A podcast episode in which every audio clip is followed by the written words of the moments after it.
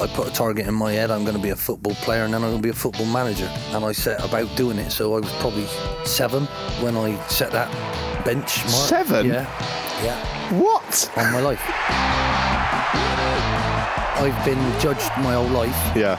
always as a football player or what have you. Are you good enough? Are you not? Is that right? Is that not? Mm-hmm. And everybody who judges you has got the benefit of hindsight. Right. They aren't planning it and trying to do it. You started as a player manager, didn't you? But in your management career. How difficult is that? That seems like juggling too many things.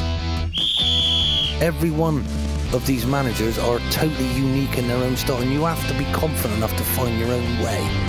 What do you think now of managers being fired after a small run of bad results? Have you played football manager? I love that I've asked how to become a manager, and we're talking about a kangaroo What on fighting a earth's badger. happened to your question? I love it. I love it. I love it. I was told you lot are mad on the way up. I feel, feel quite at home.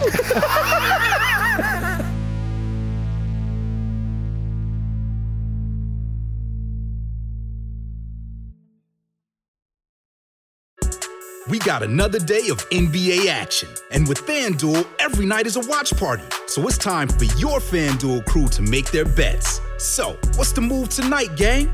You know that new customers who bet $5 get $200 back in bonus bets if you win.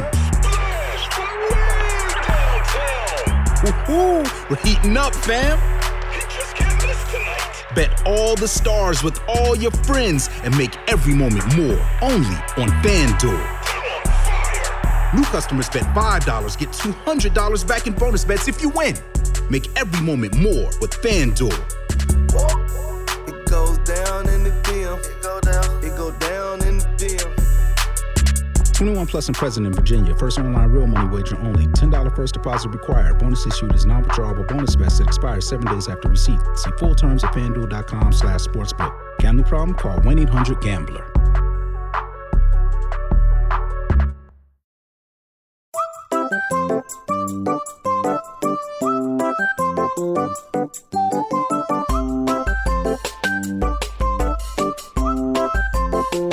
Jack Mate's Happy Hour. Hello, guys, and welcome back to Jack Mate's Happy Hour podcast. Stevie and I have been in Zagreb. We have. Scary, wasn't it? It wasn't scary. We were all right. it was scary, Robbie. I wasn't there. You, you know they've got a, a, a collective of fans called the Ultras. Yep. They were chanting, uh, "If you want to stay alive, stay alive, stay alive. If you want to stay alive, go home, gypsies." It's a nice tune, but I'm not keen on the lyrics. But I, like you said, like when I told you this on the way up, it's, it's nice that they sang it in English for us. yeah, there's a lot more dedication than our hooligans, who are never going to go and translate a song into Croatian, are they? They're going to put that much effort in. You've got to, I mean, I don't like the content, but you've got to admire the effort. Yeah, for sure. Um, and then there was the other bit with the. Do you want to explain with the three sentences? The banner, they put up some banners, and we instantly assumed that they were probably telling us to like die again. it was in Croatian, obviously. It was in. Croatian, and um, I just thought, you know what, I will go for the effort of translating this. So Stevie, on my- this, this, this- there's never been a more Stevie moment than when he's with like 2,000 bouncing West Ham fans and he's just on Google Translate typing in the whole Croatian. I needed to make sure what I was being threatened with, um, and it turned out just to be like a No, nice- no, no, no, no, no, no. Before you say that, because it was in Croatian and all the West Ham fans started going, What the fucking hell is that? What the fucking. And it was just a nice little memorial for some someone who had died of, Yeah. of the, in their ranks, I guess. Bit sad, isn't it? A bit awkward that. The, when you talk about the most Stevie moment, Neil, who used to work with the Soccer AM, I remember we went out to Istanbul to watch Liverpool win the Champions League after being 3 0 down, one of the greatest football matches in European history. And I was after with John Scales, who we got out with, he's played for Liverpool. We chat, sat around chatting about the game. We are all chatting. I looked around and Neil was in, uh, had got up some PlayStation machine thing in this bar and was like rapping along to some D Run DMC game. when else everyone else is talking about the game. And we go, that's the most Neil thing ever. Is he a Liverpool fan? No, he, Oh, was just, right. he just was, was rapping for some reason. I think we should introduce our guest today because we've we've had a few footballing guests, footballing greats, some would say. We've had Chris Kamara Yeah. and Ben Foster. Well, we've made it a hat trick of footballing guests today, and uh, possibly um, the, the biggest legend of all three names. I think the other two will agree with. It's uh, Mr. Ian Holloway. How are you, sir? Oh, I'm fine, thanks, chaps. How are you?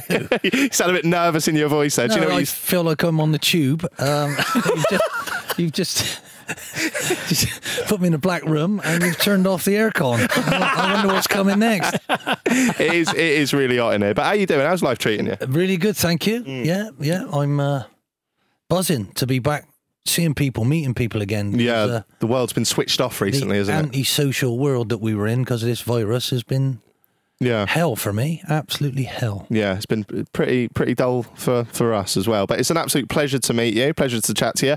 Over the next hour and a half or something like that, we're going to talk about your career, both before management and obviously during it, because that was a large chunk of it, wasn't it? but before we get into it, we always start in the same way. Robbie, I know you're a fan of this question. Oh, best bit of the pod. What's your go-to meal deal, Mr. Holloway? I got a very special garage where we uh, live. Am I allowed to advertise this? Uh, Yeah, you can do what you want, mate. Budgens, right? And, and I got to be honest with you, they got this private company who does their sandwiches. So if I can get past the hot counter, right? They, they, they got bacon and sausage rolls and all that. If I can get past them, and with this nose, it's very difficult. Because I would prefer a bit of hot rather than a sandwich. Yeah. Anyway, they've got the weirdest sandwiches you could ever have in your life, and they are sort of half a foot long. Oh, wow. So they do a cold sausage with cheese and barbecue sauce. Oh, That is unusual. and it is it sounds horrendous, but the cheese is grated and it sticks in the barbecue so it don't fall out. You taste it the first time you think, hang on, this is and then it just gets you. Right? So I have that with cheese and onion crisp because anybody who doesn't want cheese and onion from me, I can't even talk to. if you're a salt and vinegar, if you're already salted, you just need to go and find a life. Seriously, ready salted. What is that all about? My uh, fiance Fiona out there, she's a big uh, advocate for ready salted. the bag's red, right? right? So that's a danger for me. Anything red is like means stop and don't go near it, doesn't it? So really, the bag of crisps are trying to tell her, you know, don't come near us. so I'm cheese and onion, Yeah. right? And then I am an ordinary, boring, still water. That's it.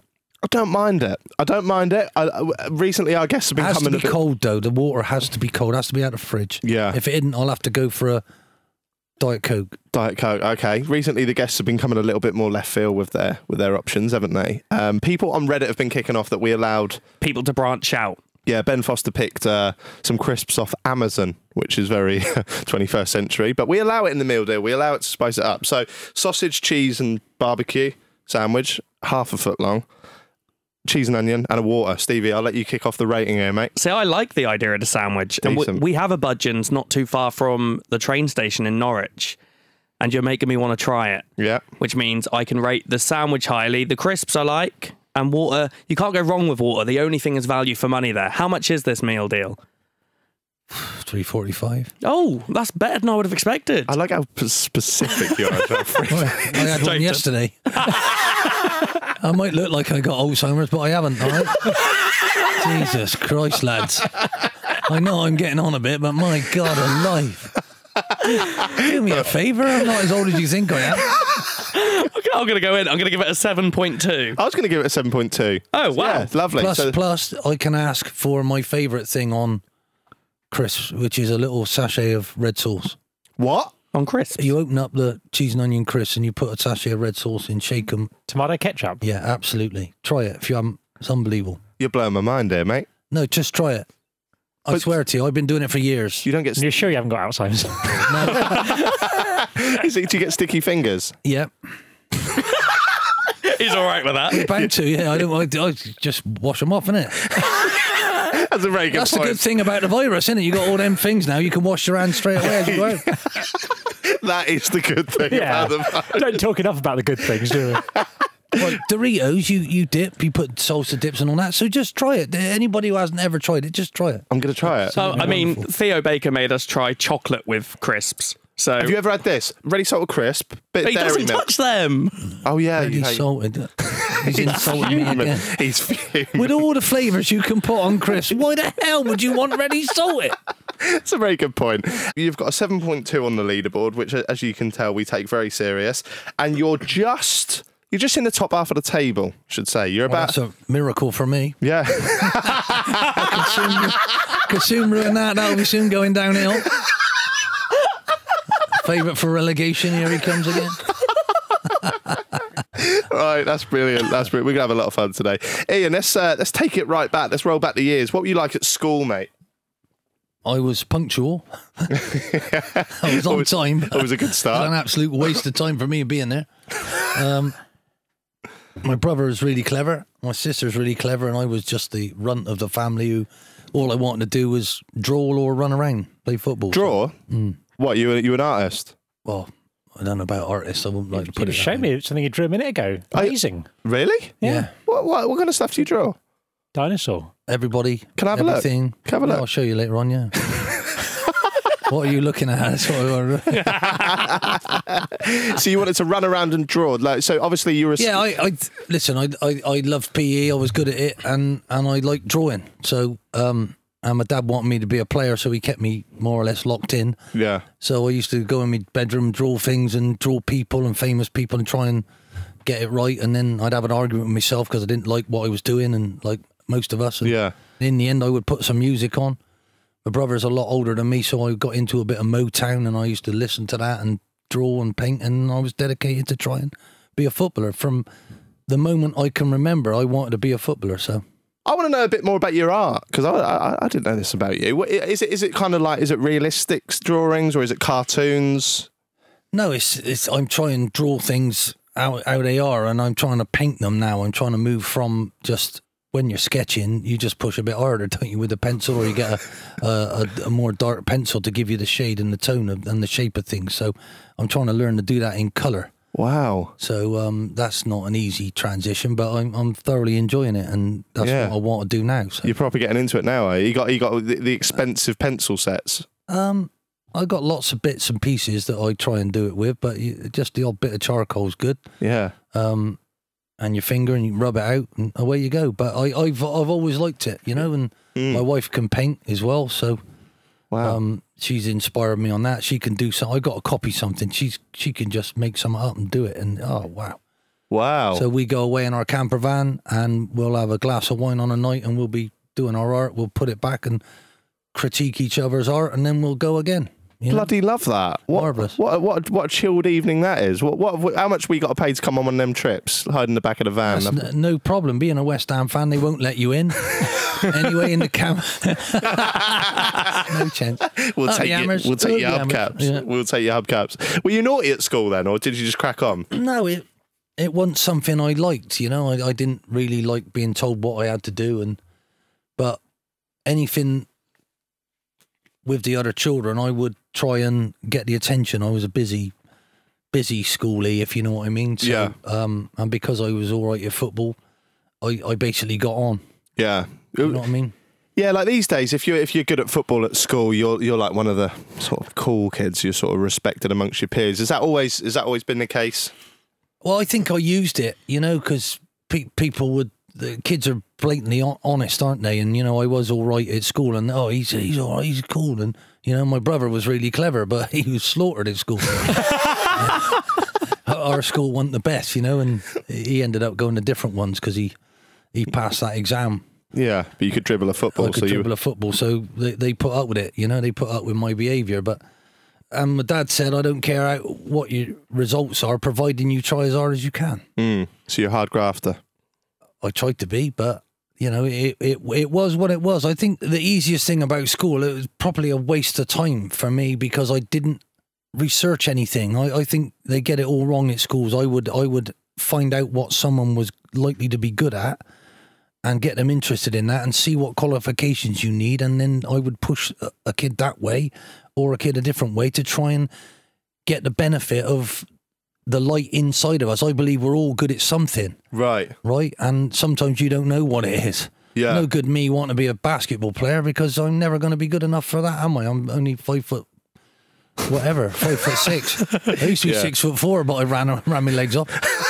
Um, no, but I, I, I think that's crazy. I think, you know, I, I was fortunate enough to find something that I wanted to do and I really enjoyed doing, and someone paid me to do it. So you know, I, I've won one, haven't I? I've I've done it. You know, so I enjoyed, although it was tough, and the worry of are you ever going to be good enough.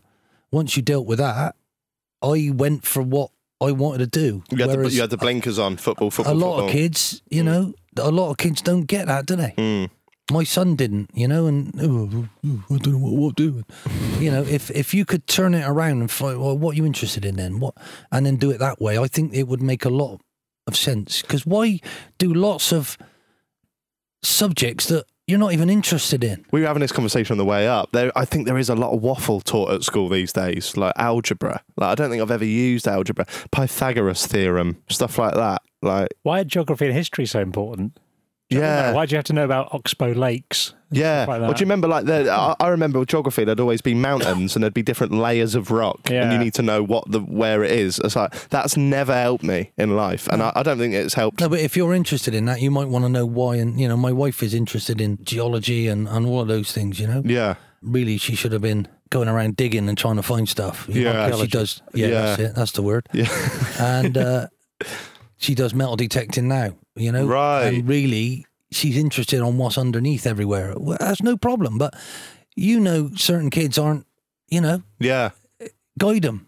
Just guide them that way, and I think it'll be a lot easier for all of us. Yeah, it's like you. You obviously went to went to uni. You studied animation, and then ended up as an optician. So- and now I'm here. So, and I, I only started doing this properly six months ago. So it's not until I was 28 I went, you know what, this this will be a job now. So Yeah. yeah, I've got a degree in animation that I haven't used. Yeah, you since never I used- qualified never used five it years once. ago. It's because a lot of kids, I don't think they do know what they want to do. Yeah, this um, metal detecting. You're into this as well, aren't you? Yeah, I, my wife has let me do all sorts of things and followed me all around the country. We moved 48 times. So I can be selfish and do what I enjoy doing. So Yeah. it's her time now. Right. So I, I, I've got a metal detector that I take with me, but most of the time I'm sat on a deck chair, sat next to the picnic, and she is head down, ass up in the field for hours. And she's like a mole. And then she comes back with all these things that are basically lumps of broken things. And she says, Isn't that great? and some of them have been. What- you what's- know, What's yeah? What? some of them have been. What's one been of, great? One of them was a Iron Age axe head, uh, and uh, arrowhead. Sorry, Mm. um, That's pretty cool. and that was just a, a surface find. She didn't even have to dig that up. Um, I'm a bit jealous about that one Wow. because I could have been wandering along, and I, if I was interested enough, I could have found that. you had the picnic. I you didn't want to do that. Yeah, I knew. I had the picnic, The sausage, cheese, and barbecue. and then one Saturday the football was going on, and Arsenal were losing, and then they went two one up. This is a long time ago. this is when they could score, and uh, it's not now. Um, and she didn't realise I'd actually opened a tin of Guinness and poured it in my water flask. So I was drinking. She thinking I was drinking water. I've had a couple of Guinnesses. How are you, love you? Brilliant. but I owe her that. Do you get what I mean? yeah, yeah, yeah. I yeah. owe her that, and Yeah. she will tell you a story when she just gets so into it, she doesn't realise how long we've been out there. and uh, it was almost the next day. Oh wow. It got dark and the light was coming up again, and I'm thinking, and I'm asleep under the hedge, and I'm thinking, well, how long she gonna be? Do you know what I mean? She come back and she found a, a half of a Roman brooch, which was pretty stupendous. yeah. You know, so um, D- does she collect these, or does she sell them? Take them on bargain hunt? What does she do She- when she gets them? she keeps them. Yeah. providing the farmer lets her do that. Um, Right. she's never sold any of it because it hasn't been worth that, but she has pride of place of things. Uh, look at that. I got her a little um, thing made of wood, tiny little boxes, and we're going to put it on the wall so she can put all her best bits in behind it. And then the other thing she she likes to do is is pick up bits of pottery Right. from different ages and eras, and she understands that. For me, it's broken. You know, Yeah. "Oh, it's broken. Yeah. So what we did, we made a, a table top out of it, poured resin all over it, and so we got all our finds on one of our tabletops. That's pretty cool. That. Yeah, You're good at making things, aren't you? Because you, you you've made your kid's bed and stuff, didn't you? I have a go. Yeah, I, I lo- love carpentry. Yeah, if I could have done anything else, it would have been You're you're Carpentry. you're you're a man of many talents, aren't you? no. I wouldn't, Okay. I wouldn't say one of them's a talent. It's just something I enjoy doing. Jack of all trades, then. Uh, well, I don't care if anyone else don't like looking at it. That's the beautiful thing, Yeah, you know, because I've been judged my whole life, yeah, always as a football player and what have you. Are you good enough? Are you not? Is that right? Is that not? And mm-hmm. everybody who judges you has got the benefit of hindsight. right. They aren't planning it and trying to do it and then go, oh, he, he was rubbish. Yeah. Do you know what? I knew he was going to be rubbish. That's why I picked him, you idiot. I mean, I really want him to be that crap today. You know, that five 0 hammering we just took. I was planning that for a week. it don't work that way, does it? Do you know what I mean? But No. all, all I'm trying to say is I've been very. I've had a wonderful life. Yeah, I really have, and uh, it's not over yet. I want to cram it full of everything I can. I want a full life, not a long one. right. I don't want to be hanging on here when I can't remember what is happening to me. So I'm going to make sure I use every second I can to have as exciting a life as I can. And I've taken risks and it hasn't always worked. So, No, you know, But you learn, you learn from the mistakes, don't you? So I've made enough of them. Yeah. The, you know, the funny thing is, without one side of life, you won't be able to experience the other, will you? So we all get cards dealt us and we got to learn to deal with them. that's it. That's it. Now you were talking about your wife there. You you met her when you were just fourteen. Is that right? Yeah. In school, yeah, I was late for school. How did you woo her? woo her. It took me 11 weeks to just find out who she was because she was like the shadow. She kept moving around and she was so shy I couldn't get anywhere near her. Oh, really? There's no Facebook back then either, is there? You No. can't just click and yeah. No, in the end, uh, a kid who lived three houses down from me said, Oh, I know this girl who, who she thinks you like her. I went, Oh, yeah, who's that? He went, Oh, there she is down. And she, luckily enough, she was walking up the road. I went, Yeah, that's her. Who's that? He went, Oh, if you give me some money, I'll tell you who it is. And I went, like, come here, you little, I'll hammer you. Anyway, I chased him, grabbed him, put, held him to the floor, and asked him to tell her that I do like her. Yeah. Anyway, a couple of weeks later, I managed to find out where she lived. Bit of a stalker, and then I sent my other mate down to ask her out, and she hmm. said only if he asked me himself. So I had to then be brave enough to say to her and ask her, and then her dad came out, and I turned and ran off. To be fair, he looked quite tall and he looked a bit aggressive. So, but he was quite a lovely bloke, to be honest. Well, what was your first date like? Oh Christ, wasn't very talkative. No. Just held her hand, so that meant the world to me. Though yeah. Took eleven weeks to even get anywhere near her, let alone hold her hand. Yeah. You know I mean? That's moving fast by that point. Yeah, yeah. No, it it was weird because I, I I I got to be honest. It was I was on a bus and top floor of the bus. I'm on the back seat, right in the middle, having a go at me mate because he's made me spend me dinner money oh, what on? on getting to school on time. He, ma- he made you do it, did we he? normally walk, right? Right. And he was so late, so we had to run down to the bus stop and hmm. I had to use my dinner money. So I was having a go at him. Yeah. And then all of a sudden it was, who the hell's that? There was four girls turned and walked down the steps. They were on the front bench, went down the steps, and she was the last one. And it was like, everything stopped. Who is that? And I honestly, how lucky am I? Simple as that. What a lovely, lovely story. Well, then- we, we split up when we were 17 and 18. Stop there. no, no, no. The, the Worst Disney film ever, this, isn't it? No, it would Held be. down a kid.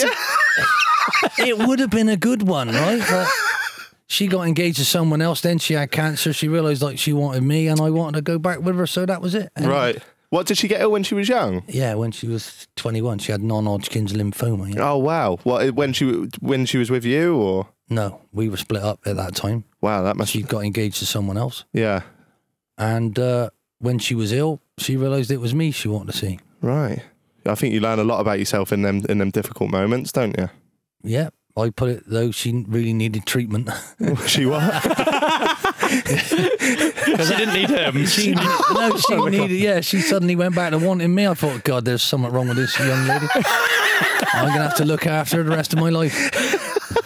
And to be fair, it's cost me uh, a fortune in, in drugs like wine and booze And metal detectors. I've- and metal detectors. I've never let her go to the opticians because always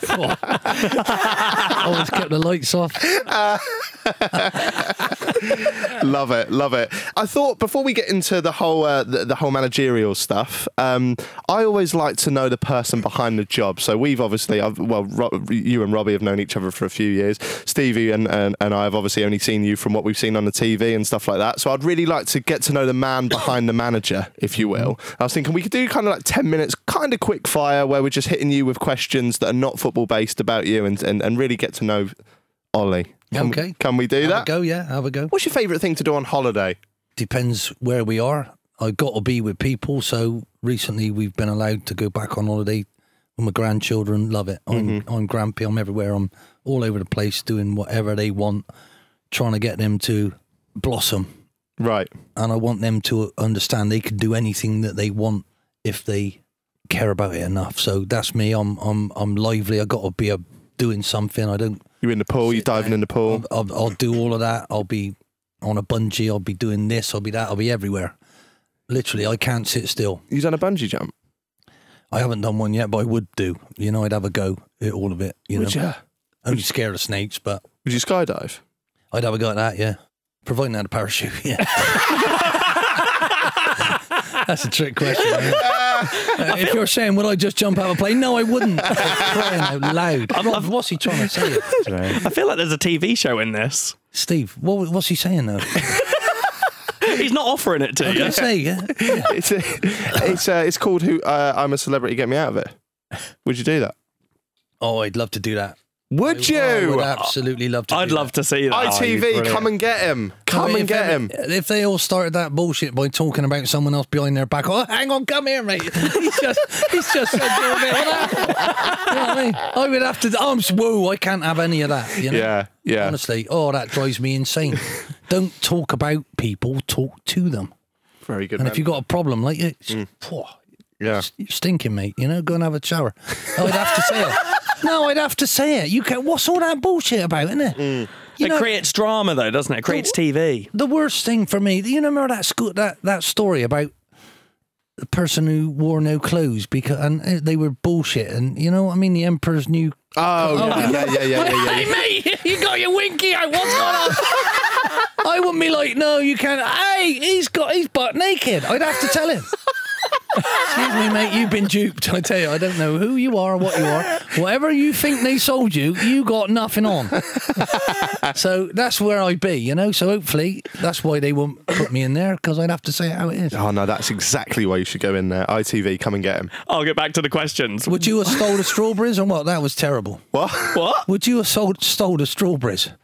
Amir Khan took the strawberries and took the Oh! other. That I was fuming. How dare you? What about everybody else? How could you eat that many? You and you lied. You said you didn't achieve it. Yeah. Oh, I, Didn't we- he think that you're gonna you're gonna watch that back and know that he cheated? Yeah. No, not having it. We need Ian Holloway on I'm a Celebrity. Get me out not, of it. Just not having it. The next question works quite well with I'm a celeb. What is the weirdest thing that you've ever eaten?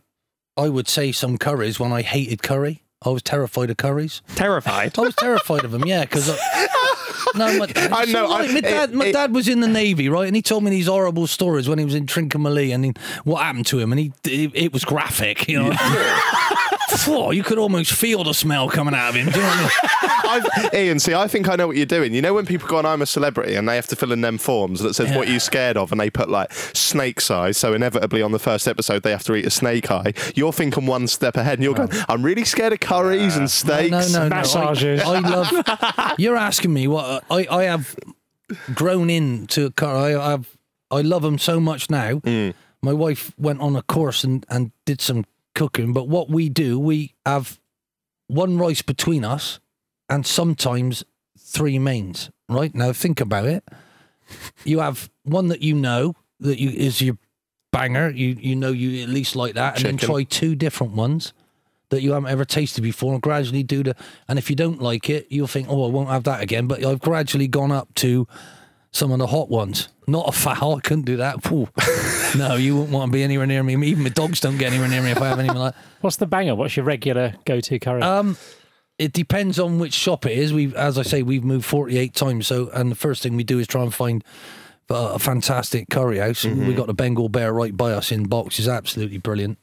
Um the boys are brilliant and you you can have everything you want. They've they've got their own um, style, and their chef does his own menu, Oh, and you got to be there for for his lamb one. right. I'm not going to say the name of it. Um, it's a patty bola. I just said the name of it. It's a- it's a, it's a, he does a chicken patty bowler that is to die for. Yeah. Where's this? It's in box. Box. Yeah, down had- in down in the West Country. Love it. Love it. What's your favourite curry, Stevie? I'm, I, I can't handle spice. You're, uh, at you're all. a chicken tikka masala man, Yeah. aren't you? You are. I'm a Yeah. madras. What are you? Chicken tikka bhuna is my default. That's why I go first of all to test a curry house. I'll have a chicken tikka bhuna because I've had enough of those. I can then judge the curry house based on that control Nice. thing. Yeah, I like you. it a lot. Who's who's the person that's made you the most starstruck? You must have met a lot of celebrities. Like for me, Ian, um, we've met a lot of celebrities. Lucky enough that they've come in here and shared their stories. For me, I always get starstruck when I meet footballers because even though I work with a few, because I because I idolise them and I've idolised them since a kid, and they're doing the dream that we all wish that we did. Um, you did do it, obviously, but they're the ones that make me starstruck. So I could see like like. Ricky Gervais come in here, and obviously I, I love love the man to bits. But then I'll see like Craig Dawson, and, that, and that'll do it. So obviously, was going to say Craig David then. but obviously you've been around footballers your whole life. I'm sure that they don't have that effect on you. So are there any traditional sort of celebrities that you would you'd be a bit starstruck by? I'm going to contradict you here totally. The bloke who made me go all gooey once was, was Kenny Dalglish Oh wow, because um, it took me a long while to get anywhere near the Premier League or playing at that level. So I I played in all four divisions, and Ken was a hero of mine. He was a player manager hmm. at Liverpool, and he not only was he that, he scored the winning goal in the European Cup to to get them to win that as well. At doing that, so I actually bumped into him. And I asked him for his autograph. He thought I was taking the piss. Like, no, I, my wife knew it, so we were there, and I just had to ask him. And he was such a wonderful. Thought I was joking, yeah, but for me, it's what he's also done as well hmm. with his wife. They've done things for charities and whatever. The bloke's an absolute legend. hero. So when I met him, I've been driving around Scotland for a holiday, and we, my wife bought me his, his book that was read by him. Oh my god, it was unbelievable. Yeah, love so it. to to bump into him, and then I had to ask him for his autograph, and Yeah. What have you done with that autograph? I got a special little bit where no one else sees them. I just got them myself, my the, Mm. my, my little treasures, and it's That's- in there. I think that's quite a respectable thing, like asking for someone for an autograph. That's quite because nowadays, and there's nothing wrong with this, but nowadays it's all about the selfie, isn't Mm. it? Because they want to post that photo online and inevitably get likes and a bit of what the kids call clout these days. Whereas an autograph is quite a special thing in it. Like I collect signed shirts, and I don't know why, but there's just something about that scribble done by them on on, on that bit of material. There's something special about it. So I really, I really rate that. To actually meet someone who you've thought an awful lot about, hmm and then let that moment go and have nothing for it, don't seem right to me. So Yeah. I, I haven't done it to everybody. No, of course not. Of course. You know, I don't. Hello, mate. How are you? Yeah. Can you sign that? No, Yeah. I don't do that all the time. It was just something that I felt. Oh my god, yeah. it's the Dalglish. You know, for me, he was almost like, oh my Just god, ne- next level in it. Yeah, there was one. There was a goal he set up for for uh, on match of the day one night. Hmm. Uh, he he controlled it with the outside of his right foot, turn, and he played Ian Rush through, and Ian Rush scored. He played it from the halfway line and put him clean in. Uh, the bloke's a genius. Do you know Hmm. what I mean? And because most centre forwards or goal scorers, they just want to stay up front, and do, he was so creative, Hmm. and I, it was the way he did. it. He's always been so humble, you know, and Hmm. that's the human being that he is. Yeah. you know. Imagine if you met him and he was a dickhead. That'd have been hard to take, wouldn't it? It would that that is hard. That would be hard, you know, um, because things don't always work out, you know, do they? When they're like that. Steve Perryman was my hero, and then Mm. I he was my manager at Brentford. It all went horribly wrong, right. you know. Mm. Uh, I, you know, I don't know what else to say about that. There was nothing yeah. nothing good to say because my time out there went horribly wrong. But Mm. I was disappointed then. I haven't been with Kenny Dalglish in Mm. any way, shape, or form, you know, and and to have been fortunate enough to have had some of the midfield influences that I had late on in my life. Played with Alan Ball, right when he was 36 at Bristol Rovers, who was an absolute legend of a person. hmm Uh, Ray Wilkins, Wow. played with him at QPR. Um, Gerry Francis and Kenny Hibbitt. Every day at Bristol Rovers, we had to try and get the ball off of them two. They were both 36. Oh, we couldn't get anywhere near them. me and me, me and Andy Reece, who we got out of the tire factory up in uh, Wolverhampton. You know, so we they were training us every day, and uh, it's been such a joy. So every minute of it, I've just tried to do the best I can to listen and learn, and and you know to meet these wonderful people along the way is somewhat sensational. You know, and since I've been in the media side of things, I've had such a wonderful time going on Talksport, and the people you meet on those shows there is quite incredible. Well, now you're sat next to Robbie Knox, so It's uh, unbelievable. Look at it. Thank you. Look at that tash. I mean, it is pretty, pretty one one eight, isn't it? It's one one eight. I, I'll, t- I'll tell you what. Before we uh, get back into these questions, Robbie, you've actually got a great story about Ollie. I remember because we, we used to chat quite a lot at Soccer AM days when I was Mm. when I was there. And you came on as a guest quite a lot in those times. And I remember one of my jobs. I used to do the guest interviews. You remember? I'd, I'd phone up the guests. I'd go through all the questions, have a little chat, write an interview for Tim and Helen to do on the show. And I remember phoning you up one day. Um, going, oh, Ian, it's Robbie from Soccer AM. You got five minutes for a quick chat because you're on the show at the weekend. I, I just said, have you, have you got time for a quick chat? Um, yeah, and we had like 10, 15 minute chat. Like I was saying, what you, where, you, where you going on holiday this year? How the team doing and all this? Like just asking you loads, loads of questions. And at the end of it, I said, all right, Ian, shall I sort out a car for you then for the weekend? You went, oh, am I on the show, am I? oh, yeah, we arranged it with your agent. And I went, Ian, why, why did you think I was asking you all these questions? And you said, oh, I just thought you'd phone up for a chat.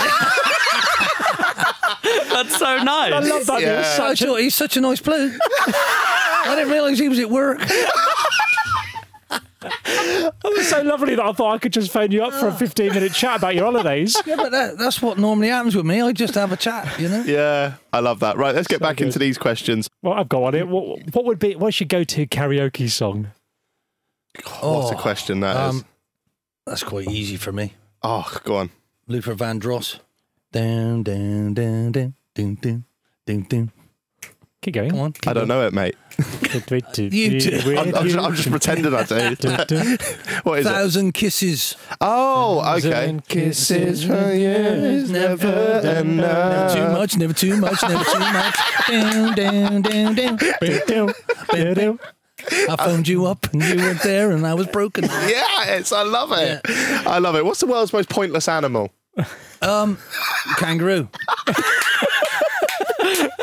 Why? Well, you got two back legs that are that good, and you got no goddamn front legs, and they're like that. And all you want to do is beat people up. I mean, what sort of an animal is that? Seriously, if you ever come in anywhere near one of them, they go, "Come on in, come on in." What are they, a frustrated boxer or something? I love how quick that was. You thought about that before, didn't you? No, no, I didn't even know you were going to ask me. The whole point is coming on here. You, mm. you, I have to be authentic. Ask me a question, I'll answer it, and Yeah. whatever you get is how I really think. And Yeah, no, I love I just that. if if you are a kangaroo, Any, any out there listening? seriously, right? You got a tail that big, you can sit back on it. I mean, I mean, what? What's the point? I would want four legs as good as my back two, and then I could make a real difference. Make an impact, couldn't you? Dish the tail, get rid of the tail, have four, four legs like the back two, and away you go. When We'd you be say unstoppable, wouldn't we? when you say make a difference, what what difference does the animals tend to make? the animal, yeah. I mean, what, I thought you meant in the world. Yeah, that's what I you can make I a mean- change. what's the point of being in Australia, you know, and nowhere else? In, in defence of kangaroos, you're Yeah. not rating the pouch. No, I don't rate the pouch at all. You got a Joey in it. I mean, God, Christ. I mean, that is just a little version of the animal he already hates. Yes, like a little pet. Yeah. and it's just like a suck on, isn't it? It's like, mm, It's like their own carrying doesn't device. look right, does it? It doesn't look right, does it? What other animals have pockets, though? True. We have pockets. I mean, look at that. You got two there, Robbie. Oh, you might have four. at all, yeah. Two around the back. Okay, so Ian Holloway's most pointless animal is the kangaroo. That's the exclusive for you if anyone out there wants to use that. What's been your most extravagant purchase in your life? A camper van. Oh, okay. Okay. Yeah. I had a choice to have a vehicle to drive around in or a mobile home. So we bought a VW California. Oh, lovely. Just get about, couple I, of beds I, in can, I can drive about and then I can also sleep in it and I can cook in it and I got a fridge. so, you know, you can go home in your in your Range Rover, but unlucky you can't do the things that I can do in my camper. After you've moved house 48 times, you might as well just make your car a house. Yeah, oh, yeah, that would have made sense. do, do you ever do you ever just pitch up somewhere like side of the road or something, and it's a bit scary? you got to have a, you got to have electric hookup, otherwise you. Don't. Oh, I get you. So you have to like book ahead and all that stuff. yeah, Fair enough. Fair enough. Uh, do you have any tattoos? yeah. Oh, what do you have? Well, the main one is on my arm. I'm going to show you. My son's a tattooist, Oh. so when he's good enough, I said you can do me one. He's done three. on Oh me. wow! Oh, that is a. I would have never ever guessed that you'd have that, Muhammad Ali. Muhammad Ali knocking out Sonny Liston. Yeah. Wow. What an Happy iconic days. image. I'm gonna. Uh, Yeah. If this is a YouTube clip, I'll put that up now. That is. It's, it's done really well. Let me get a bit close and have a look at that. Yeah, that is. That is. He's good, isn't he? work. Your son done that. Yeah, He's decent. He's decent. He's getting. He had to be. Yeah. Uh, when I done it. is that is that the only tattoo you've got? no, I got a Native American Indian. Yeah. I was going to say Red Indian, but I can't. Yeah. Still I used to cry when I was a kid. Yeah, I got it right. when I was a kid, when the cowboys shot an Indian, I used to cry. Right. I, I loved the, the Indians, how they lived. Yeah. And then I'm going to do some other things around that to get a full sleeve. I want a full sleeve. So Why not? Why not? happy days. Oh, I love that. Love that a lot. Love that a lot. Um, Ian, what's the greatest TV show ever made? It's tough on This. That is a tough one. One I used to enjoy the most was Tom and Jerry when I was a kid. Yeah. Decent. what are you laughing at? You're a man of culture. You, you, What are you laughing you- at? you drink, uh, you drink wine and do paintings, and then you just said Tom and Jerry's Tom the and best. Jerry. I, I mean, just- not being funny. They've just brought out a new movie. That's quite hilarious. But you know, I'm going to go into.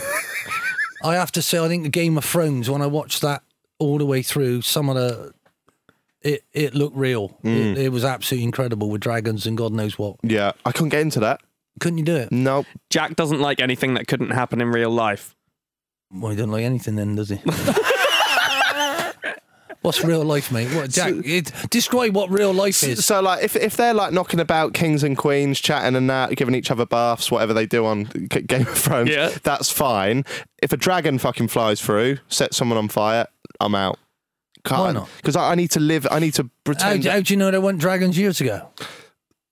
God, was not dragons. Is it? Well, it's dinosaurs. yeah, there's the, yeah. Yeah, but how do you know there was never dragons? You don't know. We don't. There's so many things we don't know. Mrs. Holloway might be out with a metal detector, to find a dragon. dragon There tooth. A metal dragon. yeah, but hang on. Yeah. yeah. Why would she find a dragon? I don't know.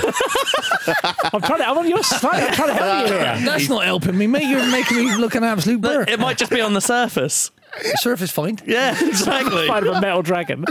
Oh, I love that. I love Like, that. you, you, how, how can you write off off Merlin? Maybe you saying me hmm. that there wasn't. You know, Knights of the Round Table. How do you know that none of that happened? No, it might have done time travel. That's something I can't get behind. if you cut, if if you got time travel in your show, that can go for me. Like as time travel's never happened, existed, is it, Ian? Um, I'm not quite sure, mate. You didn't have much of a childhood, did you? By the sound of it, nobody read you some books, did they? Good God alive, Jack! What's been happened? right. Time for school, Jack. Out you go, mate. He hated Tom and Jerry. Out- out- I, what I liked about Tom and Jerry, the, the the mouse always beat the cat. The cat's face turned into whatever it him. It's Yeah. just hilarious, isn't it? The iron, the ironing board, everything. It, it's just absolutely brilliant. Thomas, is that you again? What's your party trick? I haven't got one. Oh, I'm just too busy dancing. I like dancing. I'm not very good at it, but I just have a go. What's your go-to dance move then? You'll drop leg at the back there. I'll, I'll show you in a minute. Oh. Trouble is, my knee might go. You know. Yeah, but you still give it a go. Give it a crack. love, I listen. I just love music. I, I have to say, when I found out my daughters are deaf, it, it crucified me because I didn't think they could hear music. But I was wrong. They feel it. Oh, So really? they, they they get even more out of it than we do because they feel it. You know what I mean? It's it's incredible. So My- yeah, my- I, I've loved music all my life. My mate's deaf, and he played. He, he's actually a really good footballer. Plays for Great Britain deaf team as well. But he's he tried to explain to me once how that works. Can you explain to us a bit about that? The, the feel and the music is the is it the bass? How does that?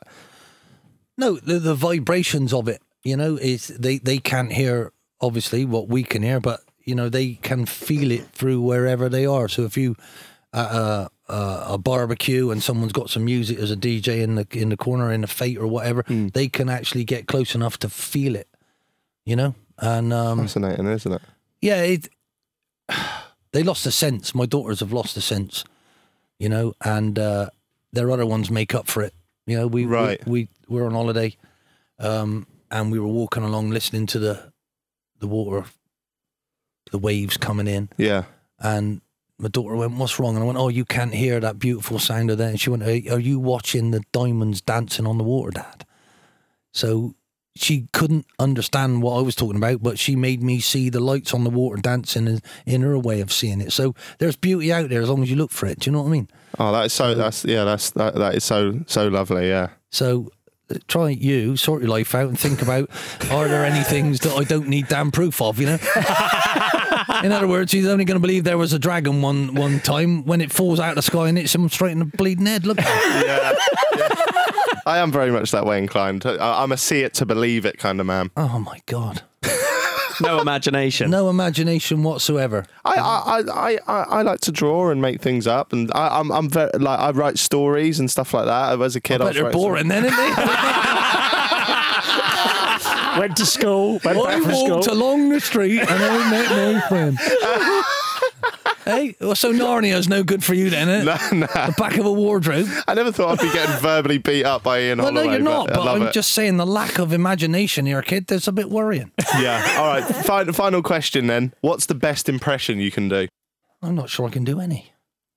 You did a good Tom and Jerry one there a second ago. Yeah? Mm. What? Yeah, well, that's had to be visual, didn't it? Yeah. the old face turned into a, an iron. Um, no, I'm not sure I do one really. Do you not? No. Can you do any accents? Apart from your own. Um, no, mine's silly enough, isn't it? Really? It's a good, good West Country accent. No, I, I'm three parts Scottish, so I can. Hi, who are you, Jimmy? See you, Jimmy. I don't know what just happened. yeah. Did you try to press K Scots, Douglas with that? No, I didn't. No, no, I certainly wouldn't try and do that. But There we go. There, there's uh, some uh, th- uh, who can you do then? impressions wise. Yeah. Uh, Stewie Griffin from Family Guy. That's my go-to. Are You familiar? Yeah, yeah, little bloke with a round head, rugby head. Hey Brian, how you doing there?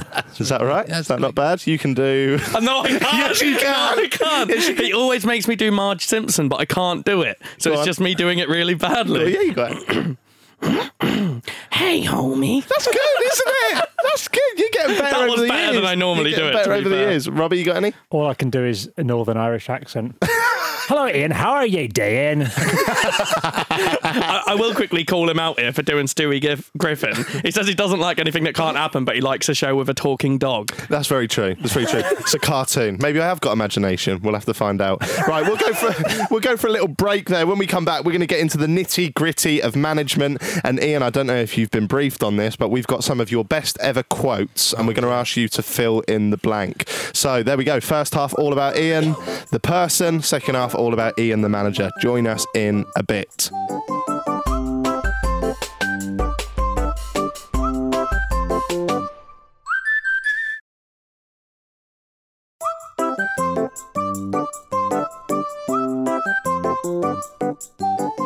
Hello, guys. Welcome back to Jack Mate's Happy Hour podcast. We're in full flow now, still here with my mates Stevie and Robbie and the legend himself, Ian Holloway. Now, Ian, we got to know the man behind the management in the first half.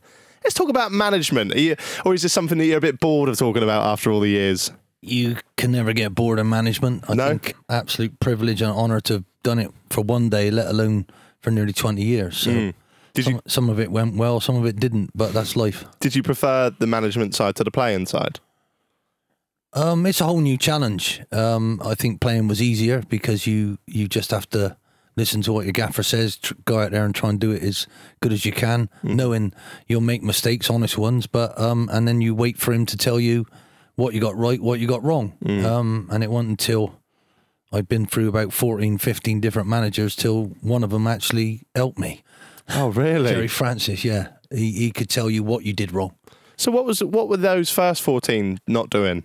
No, they just say you you, you didn't play very well. And I go, why, why, why? I, I was one of them kid, why, Yeah. when it came to football, and I wanted to learn. So um, Gerry Francis was just quite exceptional in that front. He he could tell you that, oh, your man scored, and you were looking too much at the ball, so your shoulders have come that way. And if you just do a quarter turn, you can see him. So it's about your vision. Oh you wow. Was unreal. So Yeah. any any position, he could put us right and make us a team and a unit. And he made me understand how important it was to to build before the ball comes to build and get everybody ready. So you got a shape, Yeah. and it, it's not just you. Right. You were a midfielder as a player, weren't you? Yeah. Yeah. Which modern day player would you say you were most like in terms of your playing style? I was a piano carrier, if that makes any sense, right? As a midfield player, you needed to be able to get from box to box. I could run all day long. I had a Duracell battery. I could literally run. I could try and get a tackle in, and I would pass it quickly to whoever is good at passing. Yeah. I didn't try those hard passes because I wasn't very good at them. literally, that, and that's why I found my way into a team, you know. And so, if I can describe it, I would carry the piano onto the stage and let Ray Wilkins sit down and play it. Right. Yeah. You know, yeah. I didn't ever try and play it because I knew it'd be sound horrible. So I knew. no, I'm serious. Yeah, I I'm- know what you I'm- mean. I'm- Yeah. You know, you had for me, you had to know your limitations and know your strengths and Hmm. and try and play to that. So, you know, don't get me wrong. I could pass and move quickly. I understood all of that as I was brought up at Bristol Rovers. Very, very fortunate to the upbringing I had. If not in possession of the ball, getting a position to get it, Hmm. and really. Until I was 29, I didn't really use that. I only got to the higher level when I was 29 with Gerry Francis, took me to QPR, and wow, what a team I was in Mm. you know, people who I'd seen on the telly um, playing for England. Yeah. And the next minute they're my teammates. So it, it was quite re- remarkable. But I don't think there's anybody like me, you know, because the, the ones now probably pass it better than I did, Right. you know. So I can't really, you know, I, I was a combative midfield player, not the biggest, not the strongest, but I could run all day. Bit of a Declan Rice there, or Nowhere near as good as Declan Rice. no, no nowhere, nowhere near like that. You know, because mm. he he's a machine. He can eat up the ground. You know, I I was light footed and very slight, whereas mm. he's a bigger unit and he can mark. You know, I. I I probably wouldn't have a career now if I'm being brutally honest, you know, at the top flight because I didn't tick all the boxes. I was just one of them who could go up and down and get a foot in. You Yeah. Know? So with the influx of the better players from abroad, I don't think I would have actually made it at that level now, if I'm being brutally honest. That is very honest. You started as a player manager, didn't you? But eh, in your management career, how difficult is that? That seems like juggling too many things. It was absolutely impossible. The reason I got it was I was 33 and they, Bristol Rovers, wanted me back to play because they knew I was still fit. I knew a fella who knew the owner, who was an ex trainer of mine, Mm-hmm. who helped me with my fitness. Ex runner he was called John Gingell. He told him, Christ, this bloke's going to play till he's 37. And I could have done. So they signed me and paid me one lot of money to do two jobs. but, you know, QPR offered me, I was 33, they offered me an extended two year contract, but I got four years at Bristol Rovers. Oh, right. And it was on a blue form, which was really important. That was a player's contract. So they couldn't sack me. oh, They didn't realise that, but they could. They'd have to pay me every penny. So that's why I took it. It is an impossible job. That's why, hence, I thought Kenny Dalglish was a genius. So Hmm. when I met him, I nearly melted. So yeah, fair. Is it hard to retain the respect of your teammates when you're? Are they going to doubt your decisions if you're playing yourself, not them? the, the the truth of it is, Rob, how can I see what's happening behind me yeah. if I'm in the centre of midfield? How can I take an, a, a view of it, how to improve anything if I can't see the overall picture? You have to be out on the side as a manager and you have to have a peripheral vision where you don't just see the ball, you see where your team shape is. So Yeah. I literally found it impossible to try and play well, try and run the team, and also then take the training and train myself. It was almost ridiculous. It's- yeah, yes. And then scout as well. It, it was honestly absolutely ridiculous. is, is it that's pretty much a dying thing now, isn't it? Like you won't get many player managers at the top top I, level. I hope you don't. I think now it is totally impossible, you know. And this is why I think Kenny Dalglish is my hero because I asked him, "How did you find it?" He went, "It wasn't me. Right. I had to do none of the management. They just said, uh, uh, Gaffer, just make sure you're fit to play." So, you know, and he said I had managers in their own right in waiting, helping me, and I just got all the credit for it. Yeah. Yeah, 'cause Right. you- you're bound to make wrong decisions and take off the wrong people if you can't quite see exactly what's happened. Yeah. So he he was the manager of it, the player manager of it, but he had You Ronnie didn't get Moran- that deal. He had Ronnie Moran helping him, and do you know what I mean? It was quite incredible, but that's just typical him. You know, Mm. the thing is, you can lead, right? And I had a lot of young lads. I played uh, Simon Bryant, who was only 16. I had uh, Lewis Hogg, who was 17. And they were midfield players, up and coming young midfielder. And I, I put myself sub and played them. Mm. Because how can I coach them in the week and then put myself, who's 33, mm. ahead of them? It don't, you know, it was counterproductive. But If you did pick yourself and put yourself on, would that get a hostile reception from the other players who are like, "Oh, he's playing himself. He's playing himself"? Because like even if I play Sunday league and and then I've I've we didn't really have a manager, so I'll do a bit here and there. I'd always want to play. Like that's all you want to do, especially at the shit level. You don't want to just go wake up on a Sunday morning and go and watch. So I'd always play myself, even though I'm not very good. And other people would be like, "You're a knobhead. Fuck off." Like, did you ever? yeah, I, I probably got called a knobhead, but they didn't do it to my face because I was quite aggressive. But the facts are, throughout the week training, no one worked harder than me, right? And the funny Right. thing was, I was probably fitter at 33 than I'd ever been in my life. I carried on till I was 37, and I, I think I was even fitter then, but I could outrun most of them even then. oh wow. So they couldn't really argue with me selecting myself, but I, I didn't like it. And I got booked, I think it was 17 times because I was arguing with the referee all the time. Yeah. Because everything was so vital. Yeah. And then I was arguing with the press. So I was just Mr. Angry, you know? I was like Victor Meldrew every minute of every day. and It's quite stre- quite stressful, isn't it? well, my wife said, why, why are you becoming a result? Surely you're not a result, are you? Hmm.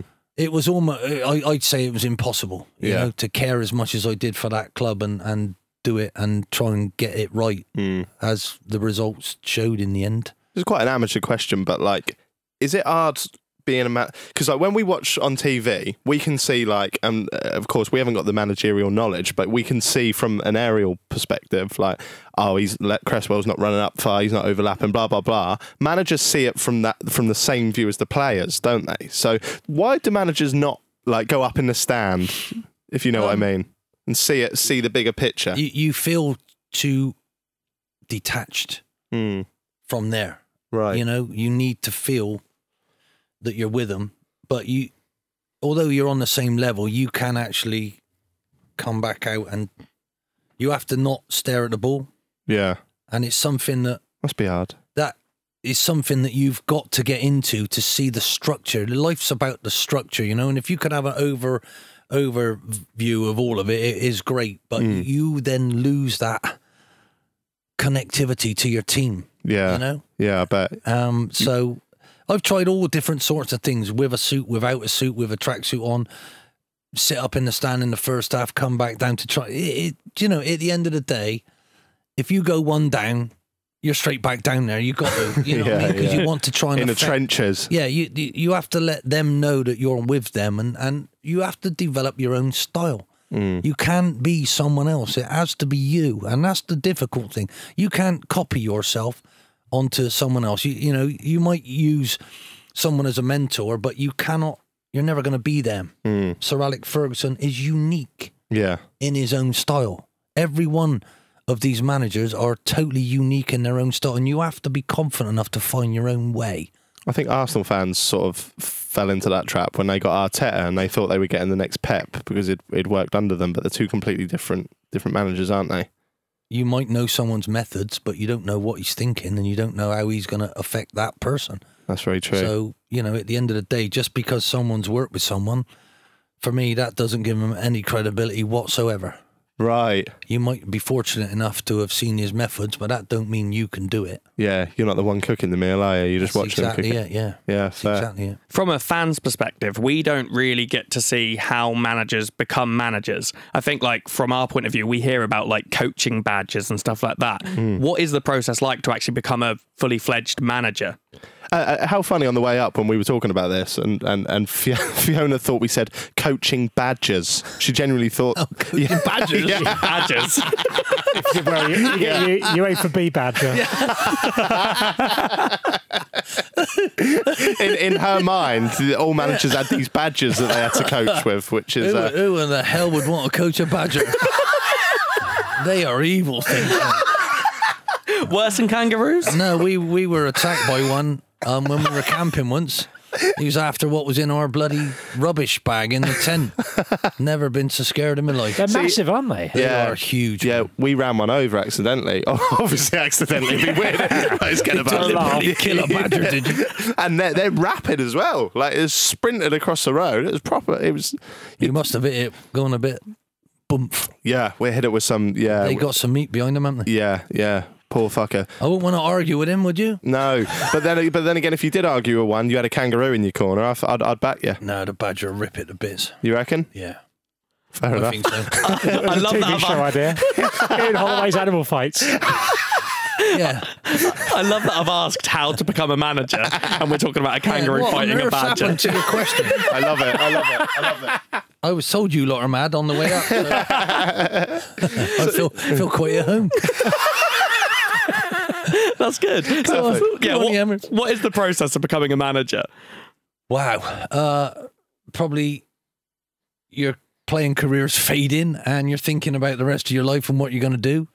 Really, mi- mine started that when I was 15 and 16, I was made to take my badges Oh, really? at Bristol Rovers. Yeah, we were made because they felt it would improve you if you have knowledge of the game and try and teach other people out about the game. You will benefit from it. So they put us on our coaching badges. Mm. Um,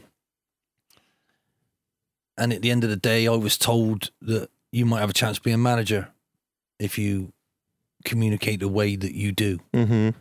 So that was it. I put a target in my head. I'm going to be a football player and then I'm going to be a football manager. And I set about doing it. So I was probably seven when I set that benchmark. Seven? Yeah. Yeah. What? On my life.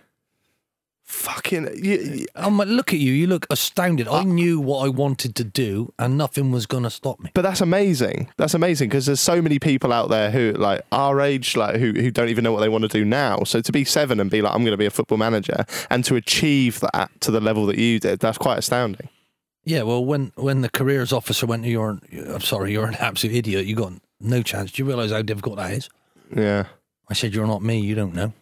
Well, you're not going to be big enough, are you? I said, you're not me. You haven't got a clue. So, do me a favour. Get out of my face.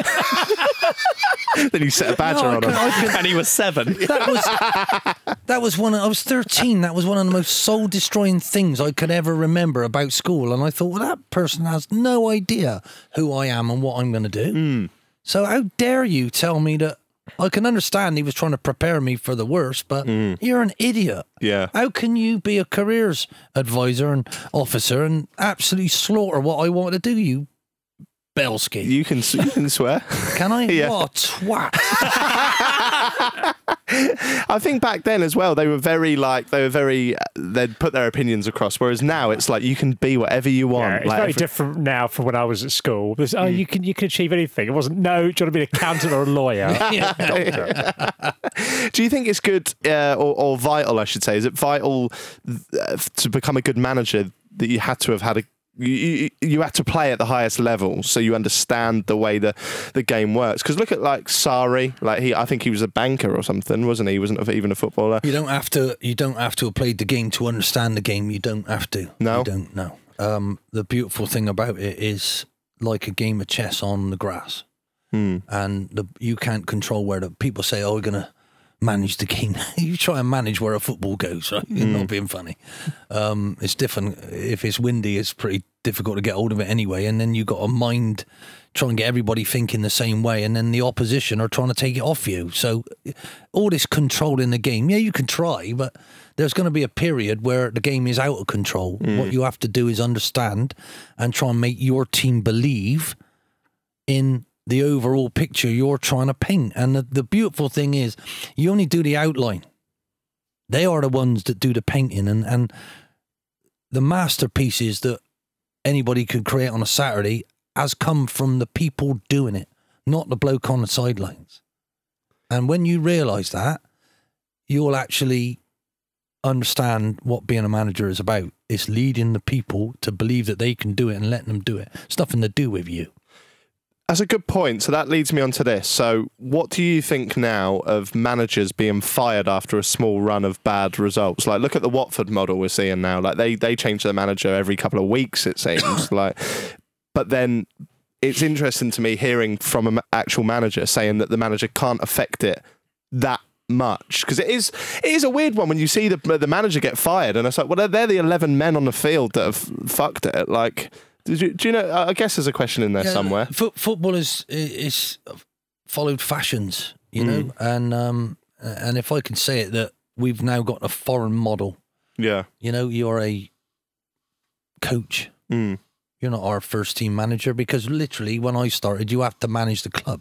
yeah You would be in control of the contracts, how much someone who's your top earner, how much the next one's going to be, how much your budget you've got. You've got other people in charge of that now because it's a multi-million pound business, right? And you are just a coach who tries to lead by example, you mm. know, and really you're being undermined left, right, and centre. And the more layers you have above you, the management managing above and up is the hardest bit of it all mm. because you never used to have that many layers. You were that's the owner. You talk to the owner. He asked you what was wrong with you last week, and oh, we sorry we didn't do that. And you now it's there's chief executives. There's this. There's that. There's this. There's that. There's director of football. It's, it's all gone mad because the game has attracted quite rightly sponsorship from TV. Because where can you write drama like that? You just can't. It's Yeah. beautiful. You're not gonna. You can't make anything as powerful as this in life and people care about. You can't force that on anyone. Hmm. It is us. It is how we live. Mm-hmm. We're being part of that, and and to have been the manager of anybody, for one, I have appreciated that like you won't believe. And when it's gone wrong, I'm devastated. When I hmm. left Plymouth and I I left everything that was working really well because I had an argument with the board and and I didn't I couldn't you can't really talk about all of those things then, but I regret that big time yeah because those I genuinely felt the Green Army deserved me to feel like that, and then all of a sudden I'm gone. I'm gone to Leicester, Leicester yeah and that went terribly wrong. But it wasn't because it went terribly wrong that I regretted it. I realised that what I meant to those people, Mm. I ruined because it wasn't real how I left. Mm.